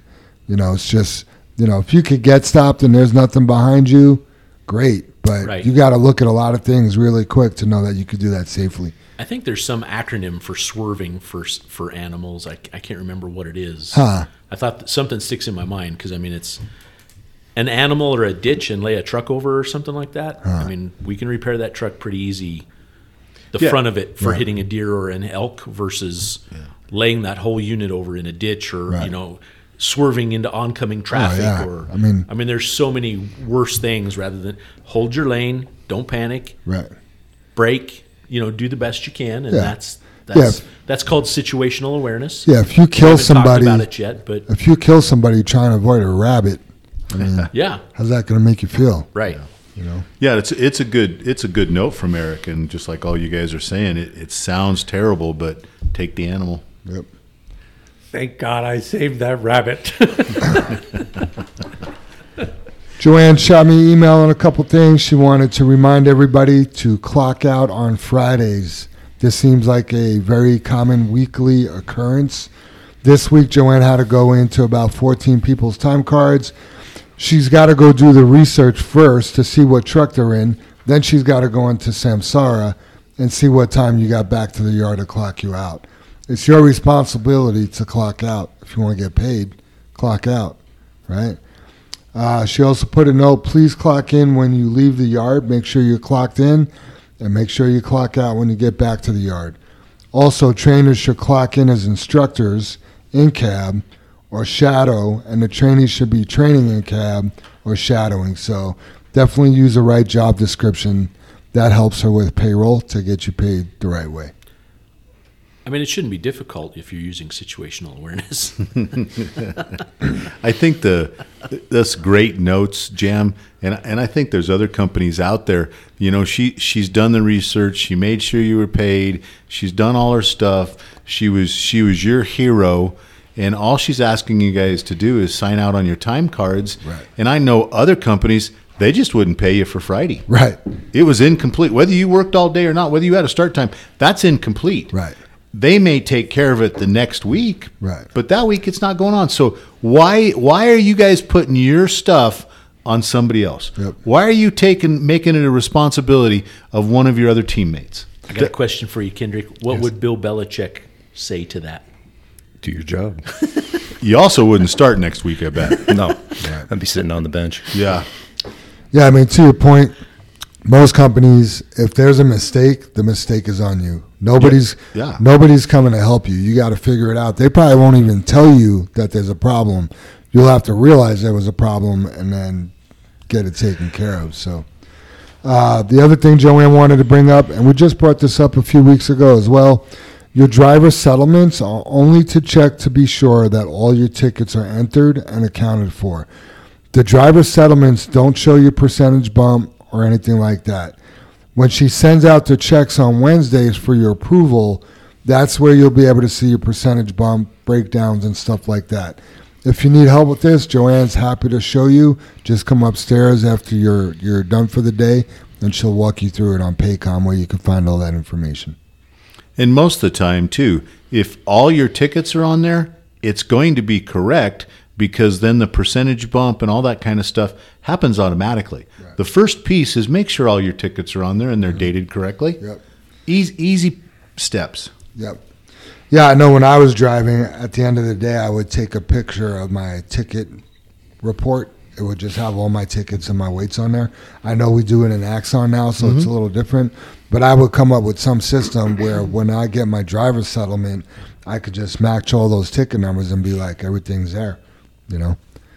So. Yep. Yep. All right, Ken. Uh, we appreciate you coming on today. You recently went down to was it the CMCA, Yes, and uh, you got to sit on on their Safer program. yes. You want to tell us a little bit about that? Sure. Uh, JR, and I, JR and I got to go down to CMCA and went through this safer defensive driving method. And it uh, is just an acronym for SAFER, which is uh, S stands for the C, the hazards. And so when you're identifying and see hazards as soon as possible, um, an example would be a car that's weaving down the road. You see a pickup truck that's hauling scrap metal and it's piled up and has one strap going across it. Um, there's a potential of that material falling off and falling in front of your vehicle. Uh, a ladder that might be on top Situational of a ladder that might be on top of a van, and uh, they've got five ladders stacked up, and again, a bungee cord holding them on. Uh, I've got a question for you guys. Have you ever seen a good ladder laying on the in the middle of the highway. That'd be Right a good, next to the good couch. that would be a good question for Marty. Yeah, I mean, I'm sure Marty's got a couple, um, No, but usually every not. time I've seen a ladder on the highway, it's destroyed. And so usually that ties into why we want you to have that four seconds of distance between the vehicle in front of you and our truck. Because when that ladder comes out from the vehicle in front of you that ran over it, um, it can puncture a tire, it can rip out airlines, it can damage our trucks. Uh, you might swerve to miss it, just like we were talking about with wildlife. So you always want to uh, have that gap because and be aware of the potential hazards that are out on the road. Kendrick, I have to jump in there right quick. Sure. and and I'm like I'm just grabbing everything you're saying right and I want to like jump in there on one word you used you said we want you to have a 4 second following distance what what is recommended when you get your license Well, that's yeah. Of course, it's by the it's ten seconds for, or excuse me, it's one car truck length for every ten miles an hour going under forty, and then it increases by one second over forty. Does that make sense? Jam's Back looking up. I, I've never heard that before. Truck lengths? One I- for your truck length. For every ten feet of your truck, excuse me. If you have a forty foot truck, then it's four seconds. Are you up to the mic, Ken? Just make Oh, sure you so don't. I didn't know if he's cutting this. Everybody's kind of stopped. No, we're, we're Yeah, yeah we're, this is discussion and I, we'll we'll kick it out. my only goal is like we're just following up and and saying hey, this is the minimum that's Right. recommended in the in the United States right Jim and Dave ju- just didn't make No. up this rule and I, and I'm not I'm not pointing fingers Kendrick I'm trying to drive the point home like this is the minimum recommending recommended recommendation right. from from the United States any state you go in that's the minimum recommended time distance. So when we have a driver that gets an alert and it's sent to us and they're 1 second behind that car they're following they're, I'm not following too close and you send them the video and they're like still arguing still arguing and it's like dude Yeah, ju- look just so you know, what we, we discuss here typically is four seconds following distance uh, at 45 miles an hour, and then one second more for every 10 miles an hour. And the over way they described it was one second every 10 feet of your vehicle length at speeds below 40, and then for speeds that are over 40 miles an hour, the add an additional second for safety. Gotcha. Yeah. So, that is so- definitely saying the same thing Basically, right yeah. yeah that's cool And agree and tying on to yours that uh, when we show individuals the one second of time, and even now with one and a half seconds, it's not until they have an incident where they look to adjust the radio, they look to grab something out of their lunchbox, they are typing, hopefully nothing, uh, they're looking at something on their phone. And then all of a sudden their eyes come back to the traffic and traffic's come to a stop right and then they realize how much it takes to get that truck stopped in such a short period of time. Yeah. Just just like we use the saying, you know, four seconds following distance is the minimum. Who else is in this room has heard the saying, your life just changed in one second? Mm. Right? That's from those people that didn't give themselves four seconds because they just chose one. Their life just changed in one second Yep. because they just had a life altering accident in one second. the might sound stupid, but so 1001, 1002, 1003, 1004, That's pretty slow. right? But how, how how fast did that just seem? I mean, did I did I take a bunch of your guys' time up? Right. No. Right? And and I, I want to clarify how do you measure that? Cuz cuz I don't ever know have we ever talked about how we measure that? Um, we do when we go over it with our drivers uh, when they have a alert that comes up on Samsara about following too close. So we will ask them to find a fixed object, a road sign, um, a barrier, a flag, whatever. Uh, Yeah. And then you, Mile when the back of that vehicle ahead of you passes that, start your counting like you just did. And then when the front of your vehicle gets to that same marker, then that's how far you are away from them. That's the that's the following distance. Yes. Yeah, in 4 seconds just isn't a whole lot, is it, guys? And I know if I leave that big a gap, cars just pull in it. Right. You're right, Dave. Yep, They take away your following distance. It's your job as a professional to create that distance again. Right. Because what are we going to do? Sorry, we're going to control Right. the situation. Yeah. Because we have situational awareness. Plus, also, some of those cars might actually create that distance for themselves because they're not going to be there very long. right. Yeah. You know. Yeah. Go, yeah. Go ahead, Ken. Sorry. You're fine. Um, so it's it's interesting that you guys have been bringing this up, this whole conversation, and um, a lot of this has been, as we were even talking about it before the podcast, that if you're a professional driver, you know all of this. And putting it into action, it really is just what I do every day or what we do every day. So, um, always be to avoid to see the hazards you can slow down your your driving so that you can have a longer reaction time and be able to see ahead. Uh, you're looking 15 seconds ahead or a qu- quarter mile when you're on the interstate or a highway. Adjust your speed for road conditions weather and traffic. And then keep your eyes and head moving every five to eight seconds. So when i say keep your head moving i don't mean just bobbing your head while you're riding in the truck like a bobble doll. But you're looking at your mirrors. You're looking on your right side. You're looking at your spot mirror. You're looking at your curb mirror you're looking at your your driver's side mirror you're watching your gauges you should know what you Scanning know, the roadway. you should know what your speed is. You should know if you've got an alert on your dashboard that something's wrong with the truck. So that uh, basically wraps up your seeing your hazards. The A stands for anticipate actions. So you always have a plan or an out so that you're always, if you have a hazard, you see that hazard, that ladder fell off and is now in front of you.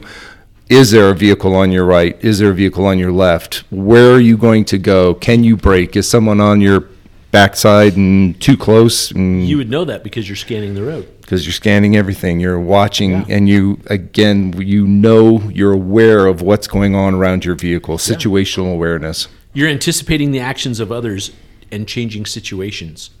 What do you use in changing situations? Situational awareness.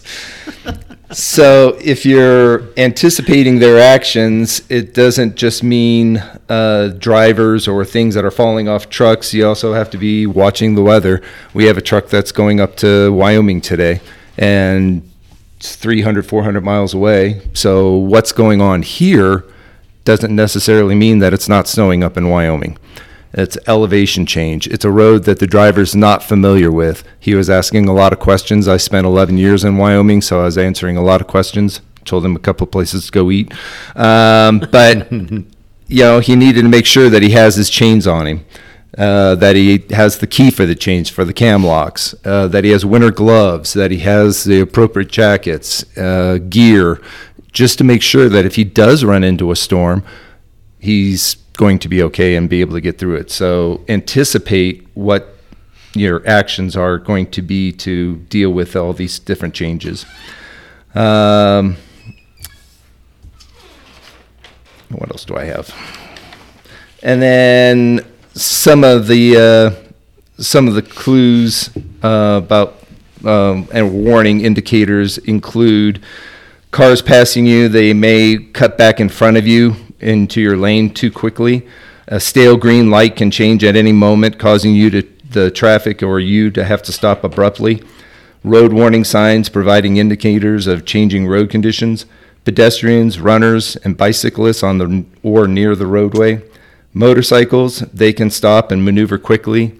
And also, when there is a motorcycle in front of you, your view of uh, your eyesight, your vision will drop down and you're not going to be looking up ahead because it's a smaller vehicle.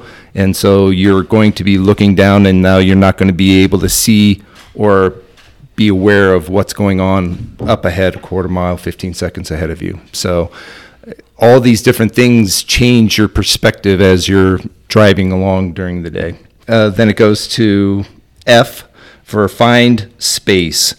So creating space and managing it so you have time to react to potential dangers. So controlling what's going on around your truck, adjusting your speed. If somebody's riding alongside you and they're trying to pass you and you're going to Fairplay and you're doing the 65 but uh, you know the lane's going to be ending up ahead and you're in that right lane slow up and let them pass you there's no sense in keeping up with them and running them off the road or you getting run off the road. You're going to run out of space. So again control the space around you know what's behind you. Um, space can be created by adjusting your vehicle speed, increasing following distance, making a lane change, giving the right of way, maintaining visual awareness, and always planning ahead and not being complacent. Uh, your space can be managed by, and this will go into, oh, well, if I leave four seconds in front of me, somebody's going to cut in front of me. Uh, that can be managed by following your di- or your following distance, removing distractions, managing speed, vehicle positioning, maintaining visual awareness, not driving aggressive, being patient, and being alert. So, um, and finally, it's uh, your E is well, that's not finally. Excuse me. E is a fear for evaluate your conditions. So, evaluating your conditions, it's that the road and highway conditions are constantly changing due to many different variables. Uh, the traffic conditions can be created by weather, rain, snow, sleet, fog, uh, accident and cra- crash scenes, heavy traffic volume, animals on the roadway, debris on or damage to roadways, construction zones, implements or of husbandry or slow moving vehicles on the on the roadway, and traffic control device malfunctions. So, uh, just even driving on I 76, most everybody knows coming eastbound, going over the bridge, on going over I 25, it doesn't matter what lane you're in. There's major dips and there's it's very hard on the trucks. You hit those at 65, 70 miles an hour. You could blow out a tire. You can do damage to the truck. The suspensions aren't built for it. Um, so you're actually creating another hazard for yourself just by road conditions. And that's not including weather, it's not including all the other things that you find on the roadway during your daily drive. Right. You know what evaluate conditions reminds me of? Situational awareness. It's the same word. Like I said, most of this we all of us already know, but again, it's a good point. If you're ever going into a new course or or going into a class, it's important that you try and find things that apply to you and that you can learn something from. Um, so again, we did find it very informative. But the last one is R for react. And so when you're reacting, um, you obviously don't want to just jerk the wheel and uh, flip the truck over because you were trying to avoid that rabbit. Um, but with the prior planning and knowing what's around your truck, you're going to have an out. You're going to know what you can and can't do. Can is there a car on my right? So can I move over? Um, now the, all these different steps have prepared you so that you can react safely and keep the truck uh, all together and keep you safe. So as a driver, it is important to react to constantly changing situations. Uh, there are many things that you can do as a driver to, situa- to situations as reducing your speed, increasing following distance, covering the brake pedal, changing lanes, stopping, communicating, and many more. Be defensive with your actions, react early and often. And when you react by communicating, communicating, including making sure that the others see you, ways you can communicate include using your turn signals like four seconds while, before you change lanes and going into that blind spot. Use of your use of your flashers, use of your headlights, tapping the horn, and brake lights. So again, it's just I hate to say that it's common knowledge because it doesn't seem to be common knowledge anymore. And so whether you've owned your own truck or you're like me where you've come from a different company where you were not responsible for taking care of your truck, you weren't held to that higher standard, that higher bar that Jim was talking about earlier you have to do that here. We expect a lot from you because we expect you to do your job. We offer the training to get you to be knowledgeable, to do all the different road conditions. Super Dave does a great job of interviewing you and making sure that you are to our caliber and that you are a good driver. And then JR takes over, or I take over, and we do the orientation, and then we work with you. We are always at your disposal to help you out with whatever situation. Um, and one of the biggest things that it said in the uh, at the end there in the, the react is just stop. And you've heard that time and time and again on the podcast. So I think that's one thing that I definitely took away is a lot of the things that you heard through this whole thing, we've already discussed and we continue to talk about on a weekly basis. I think the safer program would make you a safer driver. See hazard, anticipate actions, find space, evaluate conditions, and react. I, I think it's a great program. It seems kind of an oxymoron until you really think about it. Is the react to just stop? Right? Stopping doesn't seem like reacting, But but, the is. reaction is stopping. Yeah. Just stop the just stop the pain. If you look at all the incidents that we've been talking about today, whether it's going through the light and if they would have just stopped, Right. it wouldn't have occurred. Yeah, no. If he would have stopped before going on the scale, rolled down the window, look out the window, see where how far you are on the driver's side. Wow, I'm two feet over. Well, you're going to be hitting the scale on the other side, on the passenger side. Yep. And so, Backing up, not sure if you're going to hit some, stop. Putting your trail in the air, not sure if you're level, stop. stop. I'm stuck. How, how did I? out. Yeah, you guys. How did I react to that? I stopped. I stopped. And are Sounds we? like situational awareness. and I would much rather somebody make fun of me. Wow, you got out of your truck five times to back into that spot. Yep. Sure Yeah. did. Absolutely. Did I hit anything? What does Nope. Mike Bort say? Yep. Pulling forward is free. Backing into something costs a fortune. Yep. Yeah. job, Ken. Yeah, good job, Ken. Thank you. Thank you. Appreciate you going down there and partaking in that. Uh, questions from the audience. Arturo Mendoza and was it John Moore? Did you mention? It was. Yeah, he texted me last night, Jim. Yeah, so they both want to know can we get a FuelCloud tablet here at the main yard to make fueling easier? The answer is yes. I've called, working on it. Okay, great. Well, that's progress. Absolutely. Yeah. Yeah, it's a little bit harder job than just buying a tablet. Right. Yeah. Yeah. I mean, we could go to Best Buy or order one online if it were that simple. But We yeah. get one on Amazon here today. right. But it's exactly. more yeah. complicated than Yeah. the actual. Has to be hardwired in. Yeah. Case cover. You know, weather protected. Right. You know, yada yada yada. Nothing we do here is simple, Right.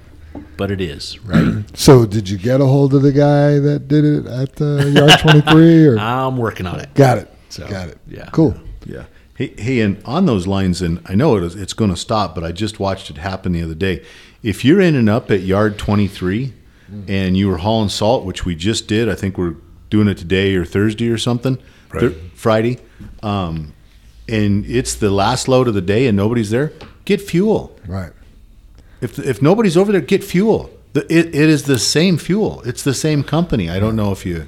I mean, even if somebody is over there, and Yeah, yeah. If there's two people, yeah, it doesn't mean like it has to be empty, but grab fuel over there. I mean, clearly, I'm going to drive this home during the podcast, but that's situational awareness. Jam, you can't. The announcement for the podcast, you can't name it situational awareness. You can't. the title. Uh, I do need to come up with a title. You can just call me Sit for short. Uh, Jack Aquenda Mejia, he wants to know since we're not moving trucks one through nine to yard 20, yard 23, can we blade or smooth out the parking spots in spots one through nine? And then also the guys in the red light have brought up the same thing. So, I mean, I think we have plans to do that. What are we waiting for? Scooby. Yeah, and it, it was a weather thing, you know. And again, I, I know the blades here. We moved it over here, and then this week it's raining, so we just need to dry it up. We got no frost in the ground, or shouldn't have any more. So yeah, Right. definitely, definitely on it, guys. We'll. Yeah, and I know Scooby was grading the red lot yesterday. Was he? Oh, was he? okay. Oh, was working on it. Great. We have all this recycled asphalt that we can't get to today, which would be a perfect day to do it, but we didn't, you know, we Right. didn't have any situational awareness. Looking forward to the weather, we can't get to the recycled asphalt pile because we have to drive through the mud to get to it. Mm. So we need to we need to plan that a little better, you know. And obviously, when we're busy, we're trucking. Right. We're not working on our own yard, you know, because we're working for paying customers. So we gotta, yeah, we just need to take a, a few minutes, get a few loads over here, then we can move it with the skid steer or the blade or the loader. Or, you know what I mean? We just just got to make it happen. So yeah, Gotcha. I know Scooby has started on it. Okay, perfect. And and I love the questions. Ask the questions. Yeah, the questions are bring, great. Bring the questions. I mean, that's the whole purpose of the question for the audience segment of the Yeah. podcast is Yeah. we want to know what's on your mind. Yeah. So I have a question for Jack. Jack, if we grade that and make that nice back there, will you park back there? I think he's talking about the truck parking. And I'm talking about the car The parking. cars are supposed to park in the truck spots over there. Gotcha. gotcha. But that's something too, to grade that part of the yard, we'll have to announce ahead of time. Right. For the people to park. Good point, Dave. Yeah, good place. point. Yeah, totally. Before we move on, so Ray did send me some tips and tricks like 10 minutes before the podcast started, so I'm going to try to get through that. But I did see, if you guys haven't heard, um Alexa Bartell, she was a girl that was killed by uh, somebody threw a rock at her car. Did you guys hear about that? Over in Arvada? Up on Did- yeah, did. Indiana. Did they get the guy? they found they arrested three, three, three guys for that murder. Probably Yeah. teenagers, I'll bet. They are teenagers, uh, well, or young men because they're naming their names, so they're not minors. But they arrested three people. Yeah, they they threw a, a rock at this at cars and they actually killed a girl. Wow. Yeah. She was on Indiana going up by Yep, Arcosa, yep. just to the east of it. Wow. And she was on the phone with a friend of hers, and all of a sudden the line went dead, and her friend was able to track her phone, went to the site, and Found her dead. she's down in the ditch with a rock came through the windshield. Wow. It's been happening on Highway 93, um, all through Jeffco. One twenty eight, Highway seventy two. What sick? Right. I f- Ah, man, I got a lot of words. Yeah. Yeah. So those those Especially when you have daughters, it's like yeah. those three people, they probably weren't thinking they were gonna. I mean, I don't know what they were thinking. They weren't thinking at all. Yeah, even if they But- didn't kill anybody, they no, no respect for. Sorry, Right. Dan. Yeah. Um, no, you're. makes me sick. That, that's why I brought it up because it's really been bugging me this week. I mean, I'll show you a picture of the girl. It's just, it's just terrible. It's so sad. But I'm so glad that they, they actually. Here's a picture of the girl that they killed. I'm just so glad that they caught the guys. Right. That that, that needs to be taken care of. you know? Absolutely. So they're all charged with first degree murder. Fantastic. Perfect. I hope. I hope they all get what they deserve. Yeah. Yeah. All right. Tips and tricks from Sean Ray Davis. He wants to talk about drop and hooking a trailer. When hooking to a trailer, check your fifth wheel plate and that your fifth wheel blocks are locked under the fifth wheel if you're pulling an end dump. So what he's talking about is when we're end dumping, our fifth wheel plate on the trailer is flexible. Our fifth wheel will get pinned or locked where that does not have any flex in it. Everybody's seen, you know, a bobtail going down the road. Your fifth wheel, if you look at their fifth wheel, typically they're going to be angled up at like, I don't know, less than 45 degrees, but you'll be able to tell that Yeah. that's the flexible part. Not the case when we're hauling end dumps because is it the apron or what would you call that part? Yeah, the apron Yeah. plate on the trailer. Yeah, is the apron the apron plate on the trailer is flexible. So, uh, if you if you you also want to make sure we have the permanent slip discs that are now installed in the fifth wheels themselves. Otherwise, you need to grab a slip disc, but those prevent us from having to grease the fifth wheels, which is nice. Uh, let's see. If you are using a slip disc, you may need help getting that placed correctly. Uh, you may need somebody to hold that uh, the the fifth wheel apron, the apron plate up, so you can back under it. And you want to make sure your airbags are deflated before pulling under the trailer. you also want to move that hydraulic line out of the way to make sure we don't back into that or break that. And then once under once you're under the trailer, you can inflate your airbags back all the way up before pulling forward, and make sure that your fifth wheel is locked. I like to duck under there with a flashlight, make sure the bar is going across the kingpin, and that the handle is locked. and that the handle is Yeah. locked. The Yes, han- all all the, the, handles forward. on all the fifth wheels have a jagged edge Yep. that once it goes in, it slides over and you can't pull that handle out. Yep. And remember, the legs are aluminum, so if they're still on the ground, you could bend them if you go to pull forward while they're still down. So what you would do in that case, right? You're hooked up, but you can't get the the landing legs up. You got a trailer that you could put up in air. Put your trailer in the air Yep. until those legs come off the ground. Yep. Make sure when you're hooking up, all the lines they are properly secured and not dragging on the catwalk. Make sure your butterfly valve is tight. you want to do that. If your butterfly valve is not tight, one of the first indicators will be when you go to put your trailer down, it's going to have some bounce in it. Okay? If you tighten up that butterfly valve, it should take care of that problem. Make sure you do a good pre-trip and all the lights are working, the top is working correctly, and take your trailer up off the saddle to make sure that goes up in air. Make sure your gate can be opened, but also make sure it's closed before you leave the yard. Hope you also stay safe out there. Much love and respect always. Ray Ray 0012. And remember, safety has no blind spot. And let's be more situationally aware What? of our surroundings. I love Ray Ray. Man, you guys- hero. There's one thing I want to add to that that he, you know, he, he kind of touched upon it, but mm. we need to drive it home. All of those aluminum landing legs that we have, they're called pipe and pin. When we pull the pin out, we slide the pipe up, which is the landing leg. Mm. We put the pin back in. We need to be damn sure that pin is secured, mm. holding that that leg in. We have had so many pins come out, and coincidentally, it's it's almost always on a trailer we've just dropped and swapped or mm-hmm. dropped and hooked or hooked up to or mm-hmm. whatnot. Which means you know it ran six hours and it took that long for that pin to vibrate out because it wasn't latched properly. And it, it is a big deal. I mean, it is a big deal. We've had those legs come out. They're they're grinding down the road, just bouncing there, mm-hmm. and then they break away. You know, they they they, peel the- they the peel the the outer layer of what they're in mm-hmm. out, right? And then that leg goes out. We drive over it with the trailer. It could fly up and go through someone's windshield, Kill just like somebody. that girl that was killed, right? Yeah. So I mean, every situation we're in, we need to have situational awareness. We need to be aware of those things.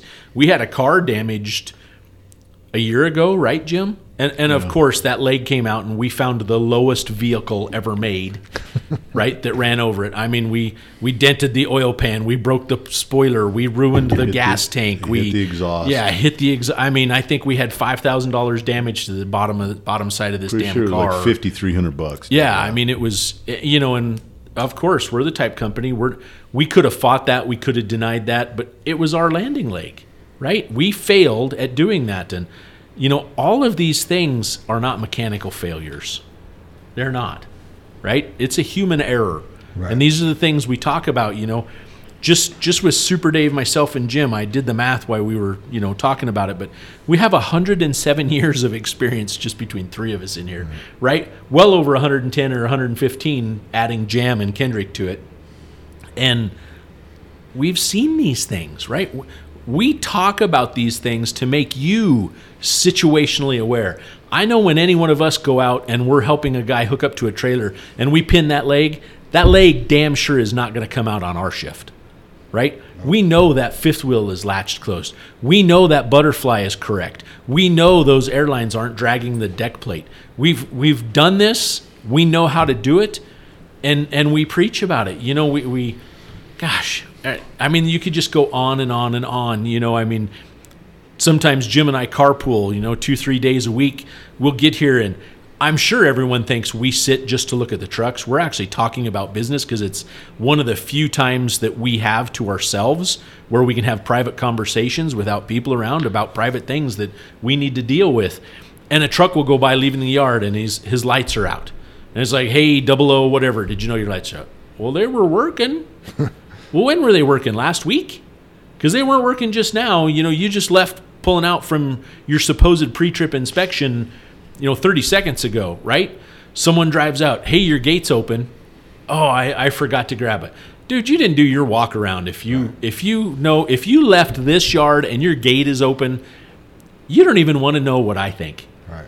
You don't even want to know where where you just lowered yourself to on your ability level in my eyes, right? Because you are not doing your job. You are not focused. You do not have any situational awareness.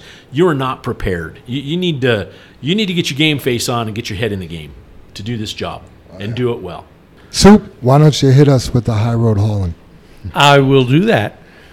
So this story uh, will make you cry. if you haven't cried in the last couple of days, you listen to this story. Son of a- you Is will that cry. a challenge? I need some water. and You and I when know you're because. I've actually experienced this with my dad when uh, I come from Connecticut, live in Colorado. So when my dad was in hospice, I had to fly back and see him, and it was probably one of the hardest things I ever did. But I wish you enough. At an airport, I overheard a father and daughter in their last moments together. They had announced her plane's departure, and standing near the door, he said to his daughter, I love you. I wish you enough. She said, Daddy, our life together has been more than enough. Your love is all I ever needed. I wish you enough too, Daddy. They kissed goodbye and she left. He walked over toward the window where I was seated. Standing there, I could see he wanted and needed to cry. I tried not to intrude on his privacy, but he welcomed me in by asking, Did you ever say goodbye to someone knowing it would be forever? I, uh, I replied, Yes, I have. Saying that brought back, brought back memories I had of expressing my love and appreciation for all my dad had done for me.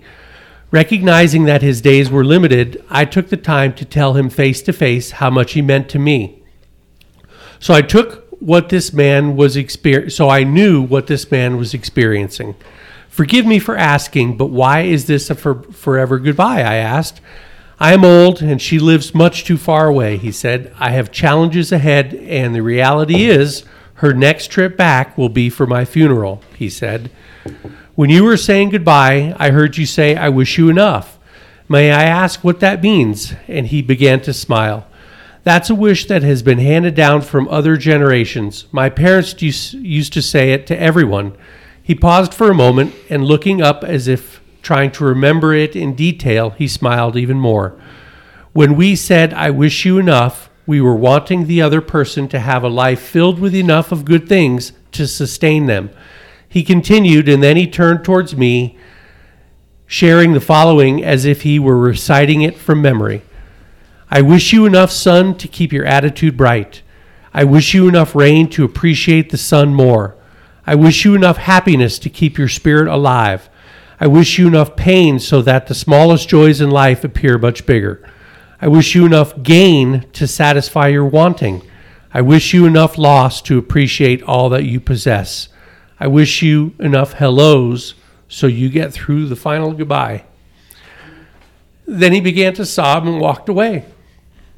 And the quote this week is Learn to enjoy every minute of your life. Be happy now. Don't wait for something outside of yourself to make you happy in the future. Think of how really precious is the time you have to spend, whether it's at work or with your family. Every minute should be enjoyed and savored by Earl Nightingale. So, good stuff. ah, that is very good, Dave. I used to like you, Super Dave. that was a good one, buddy. I wish you enough, Jim. Right? Yeah, I don't know if I could have read that one and got through it. But. All right, final thoughts. Kendrick, you got any final thoughts for the day?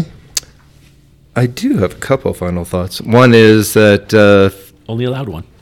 no, I have a couple. it, it is a final. It's not final thought. It's final thoughts. Final I thought this is the final goodbye. Or as Jim and Dave like to call it, the closing arguments. Yeah, I was gonna say. final argument. Shh. I have the fl- I have the gavel. Sorry. No. The uh, just one request. Situational awareness. We need the Navajo stick. I just have one request, and that is over at Yard 23, when you open up the shop, please do not set the deadbolt so that the door winds up hitting that deadbolt against the frame. Um, the door, everybody knows the code over there, so they can unlock the door, but uh, it's will start damaging that lock and start damaging our door. So Wow, that's profound. I had to bring it up. I forgot about it earlier. Excuse me. I wonder how those things get started, Kendrick. Because do they do that at home? I don't I, I bet not. I bet their front door isn't like propped open by the deadbolt, right? Th those are the things that I always look around and go, "Does this happen at their home?" I don't know. Does I mean, Dave, is that common in Lafayette? Do people prop their door open with their deadbolt? You know, I think my daughters did when they were little. we had, we had a big mark in the that backfired. I mean, right next to the front, front door there. Oh. My only closing thought is is that we have a lot of awesome drivers, and when you see any of us safety guys out at the job sites and at the plants, uh, we're there to assist you. We're there to help you out. Uh, we might be calling out that your lines are dragging on your deck, and we might get up and, and straighten them out for you. Uh, we might just be making sure that you're hauling legal. Again, it's not for our benefit, it's to make sure that you're staying safe and that you're going to be able to go home at the end of the day. So I appreciate everybody, all those individuals out there, the drivers that do it right every day and that we don't bring up your names. Um, but you are appreciated, and I always try and make sure that when I do see you, I, I throw out a thanks for all that you guys do. That's awesome, Kendrick. I, I kind of want to follow up just because it's like fresh after you saying it, but we are here to make you better, right? We're here to help you be better. You're actually working for a company that cares about you. You, you know, and I guess I feel like sometimes everyone just thinks, "Oh, they're on me for this. They're on me for speeding. They're on me for that." The the camera keeps sending in, you know, we're here trying to make you be better or help you be better. We're not trying to make you, right? It's ultimately your choice, right? And and if you're successful here, you're pretty goddamn successful, right? But it's pretty easy to be successful here if you follow all of the guidance we're providing, right? We're literally giving you the tools, figuratively and in person, right? In real life, we're giving you the tool of that truck. We're giving you the tool of that trailer, of the liner, of the ladder, of the actual bag of tools in your truck. We're we're giving you everything we've got because we know what it takes to be successful. We still need your help. We still need 110% of your situational awareness in everything you do and I yeah, I just I guess I want everyone here to realize and be proud that they're working for a company that we're motivated to help you do it right. We're motivated to help you be better. We're excited to give you your weekly bump because you left the yard before six every day. We're excited to give you your uh, quarterly safety bonus because you didn't have any incidents or accidents. We're we're genuinely excited to do those things because those are programs we put in place to help you be better. We're excited to give you the PTO that you've earned. You know, I mean, just all of those things, all of these programs in place to help you be better. We're, we're excited to do that, and we're exci- we're willing to help. Yeah, Kendrick, when you, you when you show up somewhere, I mean, you know, there sits a JFW truck at I'm making it up, Plant 12, and everybody pulls in like, oh, they're here watching me again. I'm not doing this right or I'm not doing that right. I bet you are doing it right. We're there to help you do it right, right? I mean, you know, I mentioned Jim and I wind up sitting in the pickup for 15, 20 minutes, sometimes even 30 minutes if we're having an in depth conversation. And again, a, a truck goes by. When we're picking on that tailgate being open, yes, you're not doing your job. Yes, we're harping on you. If we think you're going too fast, we're going to say something. Why is that? We're helping you with your situational awareness. We just helped you be better. You know, you can look at it that we called you out. You can look at it that we harped on you. You can look at it at whatever way you want. The facts are the facts. We're there to help you be better. We're there to help you create that situational awareness. That camera is there to help you create that situational awareness. The insurance company we just met with yesterday, they asked, you know, do you guys have cameras? Yeah, we have cameras. We've had them for three years now. Well, how what pushback did you get from the drivers? Well, three years ago we had some pushback, right? We wound up losing one employee. Quit. I don't want a camera. You don't need to watch me. Well, we weren't watching that person. We don't watch people. It's there to go back and look when there's an incident, right? We switch fast forward three years, we get this new camera system, or two years, we get this new camera system. It has artificial intelligence that took us from being reactive to proactive. They ask, Do your drivers like the cameras? Yes, they like the cameras. Why do they like them? Because if you ask every single driver here, it's made them be a better driver. Any driver you ask that's driving here, that camera, you ask them this question Has that camera made you a better driver? Every single one of them is going to say yes. Every single one. We haven't asked one driver that's given us a no. Not one time. Do they like them? They'll sit there and go, "Nope, don't like the camera." Did it make you a better driver? Absolutely. I, I mean, it's it's almost oxymoron, right? Yeah, you don't want the camera. Did it make you a better driver? Uh huh. Why wouldn't you want something that makes you better, right? Why wouldn't you want the help of our safety team making you better? Why wouldn't you want the help of Gemini helping you be better? It's it's a better life. It's a better way. It's a better knowledge. It's it's just better all the way around. And and I guess that's the company we want to be. We we say together we're better. Well, it takes all of us to be better. So, there's my final thoughts. Right. Jim? Closing argument? Closing argument. I love how sometimes everything, well, a lot of times on the podcast, everything comes together, uh, like with your your High Road Hauling Super Dave, and of course, Dave, you're you're saying the same thing that we've said and stuff like that. I I want to begin by, you know, we haven't named any names, but we have absolutely not talked about these situations to hurt that person, to to bring them down, to embarrass them, to make a make a I don't know a martyr out of them, anything like that. It's to spread what happened to so somebody else understands about it, and we've we've used our words to do that. And and my closing thoughts here is about words. So our voice is our most powerful instrument. Uh, it can start wars, or it can say "I love you," and like in your High Road Holland there, Dave, you know, enough, right? You know, is that is that word of love enough? Does it does it give you closure? And and that's how powerful that that our voice is. And uh, or we can speak with our voice and no one listens. You know, and and What's that? Right? you know, do we do we what, are we talking and you get and you get nobody to listen and and you think, but look how powerful our voice is. So there's there's seven deadly sins of speaking. The first one is gossip. The second one is judging. The third one is negativity. The fourth one is complaining. And the fifth one is excuses. And and when I, I looked into this, they called the excuses blame throwers. And I, and I, instead of a flamethrower, a blame mm-hmm. thrower. I love that. And I and I want to just talk about that one. And again, I, I I don't even recognize who the person was this week, but Marty called said the hey the truck going out the south side, your tailgate's open. I got on the radio and I said, Good morning, you guys. I said, But if your gate's open, we're not doing a good walk around, you know, a pre trip. The driver answered me back. I did do a pre trip, Brother Jim, and something about the fuel island because the, the radio broke up. And like I forgot to, to close it or I didn't get it at the fuel island, but I did a walk around, okay, or a pre trip that was the answer back. But if your tailgate was open, the facts are did you really do a walk around? You know, I, I, I want to ask that.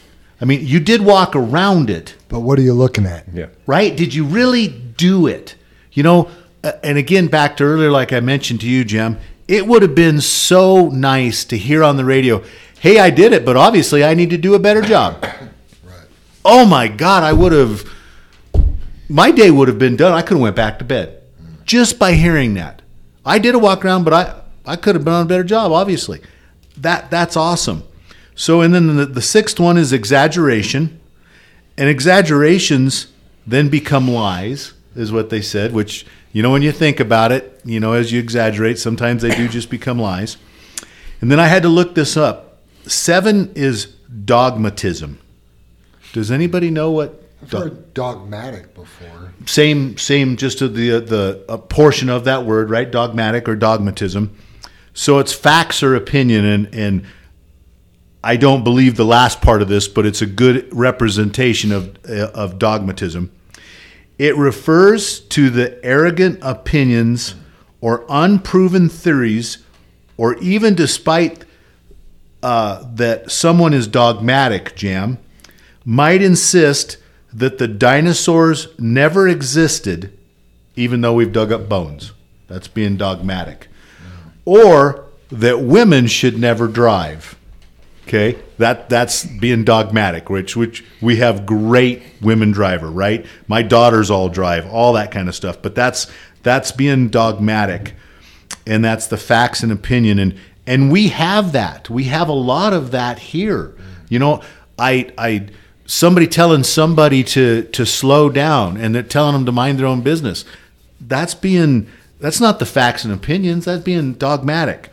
So his answer to this, as you're speaking, is uh, kind of like the the safer there, uh, Ken, is hail. Um, your your voice should be used to hail. So the H stands for honesty. You need to be clear and straight. The A is is authenticity. Okay, be yourself. The I is integrity. That should be your word. And love is not the love like I love you, but you're wishing that person well with your voice.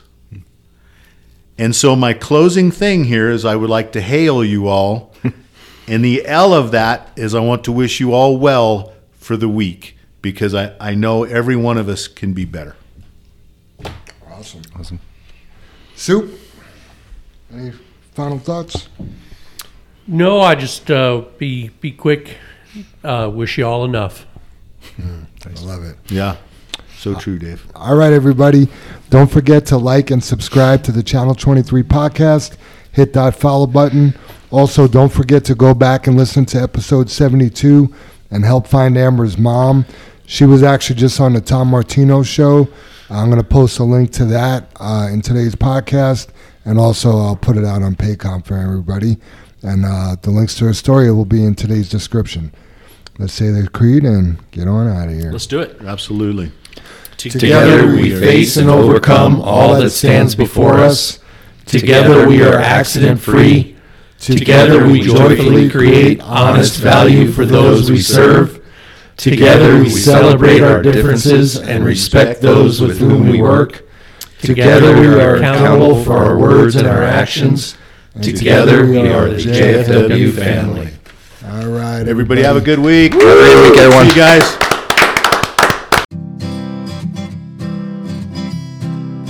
I see those big, bright, shiny red trucks just a trucking down the road. Those big, bright, shiny red trucks just a looking for another load. Well, it's a family tradition, any Rocky Mountain Day. Our hmm. fathers before us showed us the way. We work for asphalt cowboys and concrete kings, but that's never been a problem, cause we got diesel in our veins. We've got diesel in